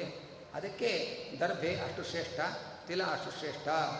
ಅದರಲ್ಲಿ ಒಂದು ಸೂಕ್ಷ್ಮ ಇದೆ. ಏನಂತಂದರೆ ದರ್ಭೆ ನಿರ್ಮಾಲ್ಯ ಆಗಲ್ಲ, ತುಳಸಿ ನಿರ್ಮಾಲ್ಯ ಆಗಲ್ಲ. ಇವತ್ತು ದೇವರ ಪೂಜೆ ಮಾಡಿರ್ತೇವೆ ತುಳಸಿ. ಹಾಗೆ ದೇವರಿಗೆ ನಾಳೆ ನಮ್ಮ ತುಳಸಿ ಸಿಗಲಿಲ್ಲ. ಇವತ್ತು ಪೂಜೆ ಮಾಡಿದ ತುಳಸಿಯನ್ನು ತೊಳೆದ ಇನ್ನೊಂದ್ಸಲ ದೇವರಿಗೆ ಸಮರ್ಪಣೆ ಮಾಡ್ಬೋದು. ನಾಳೆಯೂ ಸಿಗಲಿಲ್ಲ. ನಾಳೆಯೂ ಅದೇ ತುಳಸಿನ ಪೂಜೆಯನ್ನು ತೊಳೆದು ಬತ್ತ ದೇವರ ಪೂಜೆ ಮಾಡು. ಮೂರು ದಿವಸ ತನಕ ಅದೇ ತುಳಸಿ ಬಳಸಬಹುದು ಅಂತ ದೇವ ಪೂಜಾ ವಿಧಿಯಲ್ಲಿ ಹೇಳ್ತಾರೆ. ದರ್ಭೆಗಳು ನಿರ್ಮಾಲ್ಯ ಆಗಲ್ಲ. ಇವತ್ತೇನೋ ಒಂದು ಪವಮಾನ ಹೋಮ ಮಾಡಿದ್ರಿ. ಅದಕ್ಕೆಲ್ಲ ದರ್ಭೆ ಇಟ್ಕೊಂಡಿದ್ದೀರಿ. ನಾಳೆ ಇನ್ನೊಂದು ದಿನ ಧನ್ವಂತರಿಗೆ ಹೋಮ ಮಾಡ್ತೀರಿ. ಮತ್ತು ಅದೇ ದರ್ಭೆ ಅಲ್ಲಿ ಉಪಯೋಗಿಸ್ಕೋಬೋದು. ಅದು ನಿರ್ಮಾಲ್ಯ ಆಗಲ್ಲ. ಹಾಗೆ ಬೆಂಕಿಯೂ ನಿರ್ಮಾಲ್ಯ ಆಗಲ್ಲ. ಆದರೆ ಇದೆ, ಇದು ಎಲ್ಲ ಕೆಲವು ನಿರ್ಮಾಲ್ಯ ಆಗುವಂಥ ಒಂದು ಸನ್ನಿವೇಶ ಇದೆ ಅಂತಂತಾರೆ ದರ್ಭಾಹ ದರ್ಭಾ ಪಿಂಡೇಶು ನಿರ್ಮಾಲ್ಯ. ಪಿಂಡದ ಸಂಪರ್ಕ ಆದ ದರ್ಭೆಗಳು ಮತ್ತು ಯಾವ ಕಾರ್ಯಕ್ಕೂ ಬರಲ್ಲ. ಅದು ನಿರ್ಮಾಲ್ಯ ಆಗುತ್ತೆ. ಹಾಗೆ ಶ್ರಾದ್ದದಲ್ಲಿ ಬಳಸ್ತಕ್ಕಂತಹ ದರ್ಭೆ ಅದು ನಿರ್ಮಾಲ್ಯ ಆಗಲ್ಲ, ನಿರ್ಮಾಲ್ಯ ಆಗತ್ತೆ. ಈಗ ಒಂದೊಂದಕ್ಕೆ ಒಂದೊಂದು ಕ್ರಮ ಹೇಳ್ತಾರೆ. ಆ ಚಿತೆಯಲ್ಲಿರುವ ಅಗ್ನಿ ಅದು ನಿರ್ಮಾಲ್ಯ. ಅದನ್ನು ಮತ್ತೊಂದಕ್ಕೆ ಬಳಸಬಾರ್ದು. ಒಂದು ಹೋಮಕೊಂಡಲ್ಲಿರುವ ಅಗ್ನಿ ತೆಗೆದುಕೊಂಡು ಇನ್ನೊಂದು ಹೋಮಕ್ಕೆ ಹಾಕೋಬೋದು ಬೇಕಾದರೆ. ಆದರೆ ಚಿತೆಯಲ್ಲಿರುವ ಅಗ್ನಿಯನ್ನು ಕಾಫಿ, ಟೀ, ಬಿಸಿ ಮಾಡ್ಕೋತೀವಿ ಅಂತ ಇಟ್ಕೋಬಾರ್ದು. ಅದಲ್ಲೇ ವಿಸರ್ಜನೆ ಅದು ಆದ್ದರಿಂದ ಅದೆಲ್ಲ ಅದು ನಿರ್ಮಾಲ್ಯ ಅಂತ ಕೆಲವೆಲ್ಲ ಹೇಳ್ತಾರೆ. ಹೀಗೆ ಎಳ್ಳು ಮತ್ತು ದರ್ಭೆಗಳು ಎಳ್ಳುವಲ್ಲಿ ಮೂರು ತರಹ ಇದೆ ಅಂತಂತಾರೆ ಒಂದು ಕಂದು ಬಣ್ಣದ ಎಳ್ಳು, ಕಪ್ಪು ಬಣ್ಣದ ಎಳ್ಳು, ಬಿಳಿ ಬಣ್ಣದ ಎಳ್ಳು. ಕೆಲವರಿಗೆ ಎಳ್ಳು ಮುಟ್ಟಿದರೆ ಭಯ. ಎಳ್ಳು ಮುಟ್ಟಿದರೆ ಎಲ್ಲ ಅಧಿಕಾರ ಬಂದ್ಬಿಡುತ್ತೋ ಅಂತ. ಸಂಕ್ರಮಣದ ಬಿಳಿ ಎಳ್ಳು ಮುಟ್ಟುವವರಿಗೆ ಕರಿ ಎಳ್ಳು ಬಣ್ಣದಲ್ಲಿ ಏನು ವ್ಯತ್ಯಾಸ ಇಲ್ಲ, ಎಲ್ಲ ಎಳ್ಳು ಒಂದೇನೆ.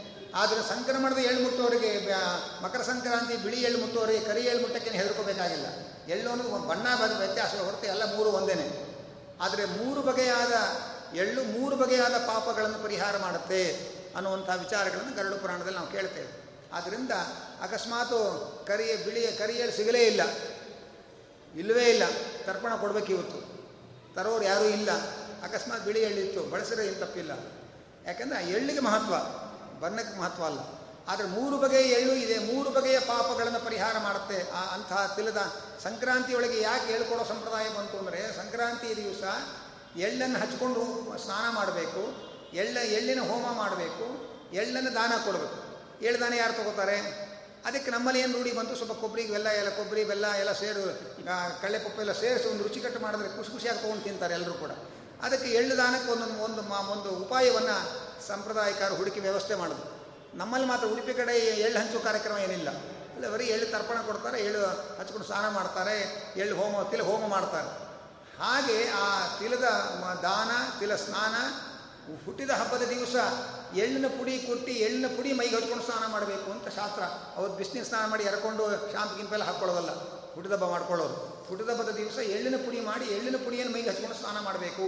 ಹಾಗೆ ಅಂತ ಆದ್ದರಿಂದ ಎಳ್ಳು ಮುಟ್ಟಿದ್ರೇನೆ ಏನೋ ಆಗ್ಬಿಡುತ್ತೆ ದರ್ಭೆ ಮುಟ್ಟಿದ್ರೆ ಏನಾಗಲ್ಲ, ಮಡಿ ಆಗ್ತಿರ್ತೀವಿ ಇನ್ನೇನಾಗಲ್ಲ.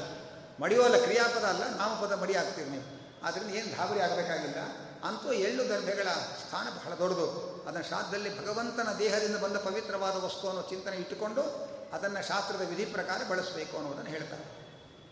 ನಮ್ಮ ಶ್ರೀಮಠದಲ್ಲಿ ಯಜ್ಞವರಾಹನ ವಿಶೇಷವಾದ ಆರಾಧನೆ ನಡೀತದೆ. ಆಚಾರ್ಯರು ಹೇಳಿದ ಹಾಗೆ ನೆನಪಾಗ್ತಾ ಇದೆ ಒಂದು ಪ್ರಸಂಗ.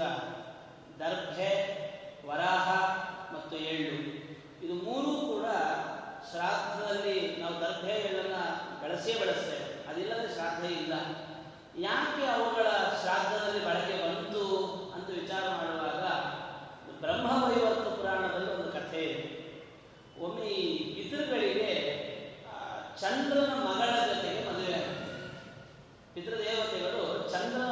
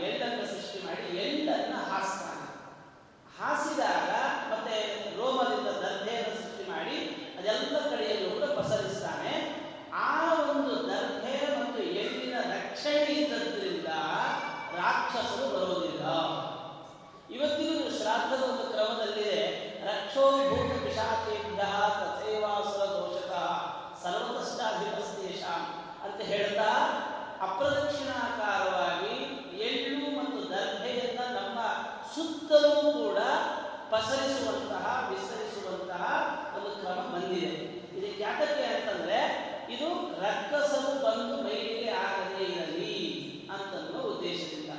ಸ್ವಾರಸ್ಯ ಅಂದ್ರೆ ಆಗ ವರಾಹರೂಪಿಯಾದ ಭಗವಂತ ಮೊದಲನೇ ಅವತ್ತು ಪ್ರಾರಂಭ ಆದದ್ದು ಸಪಿಂಡೀಕರಣ ಶ್ರಾದ್ದವನ್ನು ನಡೆಸ್ತಾರೆ. ಇವತ್ತೇ ನಾವು ಹನ್ನೊಂದನೇ ದಿನದಲ್ಲಿ ಇದರ ಉದ್ದೇಶವಾಗಿ ಸಪಿಂಡೀಕರಣವನ್ನು ನಾವು ಏನು ಮಾಡ್ತೇವೆ ಅದು ಸಪಿಂಡೀಕರಣವನ್ನು ಮೊದಲು ಮಾಡಿದ್ದೇ ವರಾಹರೂಪಿಯಾದ ಭಗವಂತ ಈ ಮೂಲಕವಾಗಿ ಪಿತೃಗಳಿಗೆ ಪಿತೃಗಣದಲ್ಲಿ ಸೇರುವ ಅವಕಾಶವಾಗಲಿ ಹೀಗೆ ಅಂತ ಹೇಳಿ ಆ ಯಜ್ಞ ವರಾಹರೂಪಿಯಾದ ಭಗವಂತನ ಅನುಗ್ರಹದಿಂದ ಪಿತೃಗಳು ಸುರಕ್ಷಿತರಾಗ್ತಾರೆ ಹೀಗಾಗಿ ಅವತ್ತಿನಿಂದ ಶ್ರಾದ್ದದ ಸಂರಕ್ಷಣೆಗಾಗಿ ಎಳ್ಳು ಮತ್ತು ದರ್ಭೆಯ ಬಳಕೆ ಬಂದಿದೆ ಅದು ಯಜ್ಞ ವರಾಹರೂಪಿಯಾದ ಭಗವಂತನ ಅನುಗ್ರಹದಿಂದ ಅಂತ ಈ ಸಂದರ್ಭದಲ್ಲಿ ಅದನ್ನು ತಿಳಿಯಪಡಿಸ್ತಾ ಹೆಚ್ಚು ಕಾಲ ಆಗಿದೆ ಕಾಲ ಮೀರಿದೆ ಇನ್ನೂ ಹಲವು ಜಿಜ್ಞಾಸೆಗಳಿದ್ದಾವೆ ಆದರೂ ಕೂಡ ಸಮಯದ ನಿರ್ಬಂಧದಿಂದ ಇಲ್ಲಿಗೆ ಈ ಒಂದು ಕಾರ್ಯಕ್ರಮವನ್ನು ಪರಿಸಮಾಪ್ತಿಗೊಳಿಸ್ತಾ ಈ ಒಂದು ಕಾರ್ಯಕ್ರಮದ ಸಂಕಲ್ಪ ಶಕ್ತಿ ನಮ್ಮ ಪರಮಪೂಜ್ಯ ಶ್ರೀ ವಿದ್ಯಾಶ್ರೀ ಶ್ರೀಪಾದಗಳು ಅವರು ಮೊದಲಿಂದಲೂ ಕೂಡ ವಿಚಾರ ಮಾಡೋದೇನು ಅಂದ್ರೆ, ಉಪನ್ಯಾಸ ಆಯ್ತಾ ಅಂತ ಅಷ್ಟೇ ಕೇಳಲ್ಲ. ಏನು ಉಪನ್ಯಾಸ ನಡೀತಾ ಇದೆ, ಹೇಗೆ ಜನರಿಗೆ ತಲುಪ್ತಾ ಇದೆ, ಜನರಿಗೆ ಹೇಗೆ ಇದರಿಂದ ಲಾಭಗಳಾಗ್ತಾ ಇದೆ, ಹೆಚ್ಚು ಹೆಚ್ಚು ಲಾಭಗಳು ಜನರಿಗೆ ಆಗಬೇಕು ಅನ್ನುವಂಥ ಒಂದು ವಿಚಾರವಂತಿಕೆಯಿಂದ ಬೆಳೆಸುವ ಮಾರ್ಗದ ದೃಷ್ಟಿಯಿಂದ ತಿಂಗಳಿಗೆ ಸಂವಾದಗಳು ನಡೆಯಲೇಬೇಕು ಅಂತ ಆದೇಶವನ್ನು ನೀಡಿದರು. ಅದಕ್ಕೆ ಅನುಗುಣವಾಗಿ ನಮ್ಮ ಆಚಾರ್ಯರನ್ನು ವಿಜ್ಞಾಪಿಸಿಕೊಂಡಾಗ ನಮಗಾಗಿ ಅದೇನು ಹೊಸ ಹೊಸ ಈ ಇತ್ತೀಚೆಗೆ ತಾನೇ ಈ ಪಿತೃಕರ್ಮ ರಹಸ್ಯವನ್ನ ಸಂಪಾದನೆ ಮಾಡಿ ನಮಗಾಗಿ ಅನುಗ್ರಹ ಮಾಡಿ ಕೊಟ್ಟಿದ್ದಾರೆ ಅವರ ಇದರಲ್ಲಿ ಬಹಳಷ್ಟು ವಿಸ್ತೃತವಾದ ಚಿಂತನೆಗಳು ಇರುತ್ತೆ ಅಂತನ್ನುವ ಒಂದು ದೃಷ್ಟಿಯಿಂದ ಅವರನ್ನು ಪ್ರಾರ್ಥಿಸಿದಾಗ ನಮ್ಮ ಕರೆಗೆ ಹೋಗೊಟ್ಟು ಆಚಾರ್ಯರು ಬಂದು ನಮ್ಮೆಲ್ಲರಿಗಾಗಿ ಅವರ ಸಮಯವನ್ನು ಮೀಸಲಿರಿಸಿದ್ದಾರೆ ಅವರಿಗೆ ಶ್ರೀಮಂತರ ಕಡೆಯಿಂದ ಧನ್ಯವಾದಗಳನ್ನು ಸಮರ್ಪಣೆ ಮಾಡ್ತಾ ಇದ್ದೇನೆ ಈ ಪಿತೃಕರ್ಮ ರಹಸ್ಯ ಮತ್ತು ಚಾತುರ್ಮಾಸ್ಯದ ವಿಧಿ ವಿಧಾನ ಪುಸ್ತಕ ತಂದಿದೆ ನೀನು ಯಾರು ತಗೊಂಡಿಲ್ಲ ಅಥವಾ ಸಿಕ್ಕಿಲ್ಲ ಅವರು ತಗೊಳ್ಬಹುದು ಅಹ್, ಚಾತುರ್ಮಾಸ್ಯದ ವಿಧಿ ವಿಧಾನ ತುಳಸಿ ವಿವಾಹದವರೆಗೆ ಅದರೊಳಗೆ ವಿಷಯಗಳು ತುಂಬಿದೆ ಅದರ ಬೆಲೆ ಐವತ್ತು ರೂಪಾಯಿಗಳು ಇದರ ಬೆಲೆ ನೂರು ರೂಪಾಯಿ ಅಪೇಕ್ಷೆ ಇರೋರು ತಗೊಳ್ಬೋದು ಪೂಜ್ಯ ಶ್ರೀಪಾದಂಗಳವರು ಈ ಒಂದು ಪುಣ್ಯ ಸ್ಥಳದಲ್ಲಿ ನಿಮ್ಮೆಲ್ಲರ ಜೊತೆಯಲ್ಲಿ ಈ ಒಂದು ಪಕ್ಷ ಮಾಸದ ಸಂದರ್ಭದಲ್ಲಿ ಪಿತೃದೇವತೆಗಳು ಮತ್ತು ಅವರ ಆರಾಧನೆಯ ಕ್ರಮಗಳ ಬಗ್ಗೆ ವಿಚಾರವನ್ನು ಹಂಚಿಕೊಳ್ಳುವ ಸದವಕಾಶವನ್ನು ವಿಠೋಬಾಚಾರ್ಯ ಜೊತೆಯಲ್ಲಿ ಸೇರಿಕೊಂಡು ನಿಮ್ಮೆಲ್ಲರ ಜೊತೆಯಲ್ಲಿ ಹಂಚಿಕೊಳ್ಳುವ ಅವಕಾಶವನ್ನು ಕಲ್ಪಿಸಿಕೊಟ್ಟಿದ್ದಕ್ಕಾಗಿ ಪರಮಪೂಜ್ಯ ಶ್ರೀಪಾದಂಗಳವರ ಶ್ರೀಪಾದಂಗಳವರ ಅಡಿದಾವರುಗಳಿಗೆ ಭಕ್ತಿಪೂರ್ವಕ ಪ್ರಣಾಮಗಳನ್ನು ಸಲ್ಲಿಸ್ತಾ ಈ ಕೃತಜ್ಞತೆಯನ್ನು ಅವರಿಗೆ ಸಮರ್ಪಣೆ ಮಾಡ್ತಾ ಇದ್ದೇವೆ. ಈ ಪ್ರವಚನ ಕುಸುಮದಿಂದ ಅಸ್ಮತ್ ಗುರುವಂತರದ ಭಾರತೀಯರ ಮುಖ್ಯ ಪ್ರಾಣಾಂತರದ ಶ್ರೀ ಶ್ರೀನಿವಾಸ ದೇವರು ಪ್ರೀತರಾಗಲಿ ಎಂದು ಪ್ರಾರ್ಥನೆ ಮಾಡ್ತಾ ಕಾಯೇನ ವಾಚ ಮನಸೇಂದ್ರಿಯೇವ ಸುಖ ಸ್ವಭಾವ करोमि यद्यत् सकलं परस्मै। नारायणायेति समर्पयामि।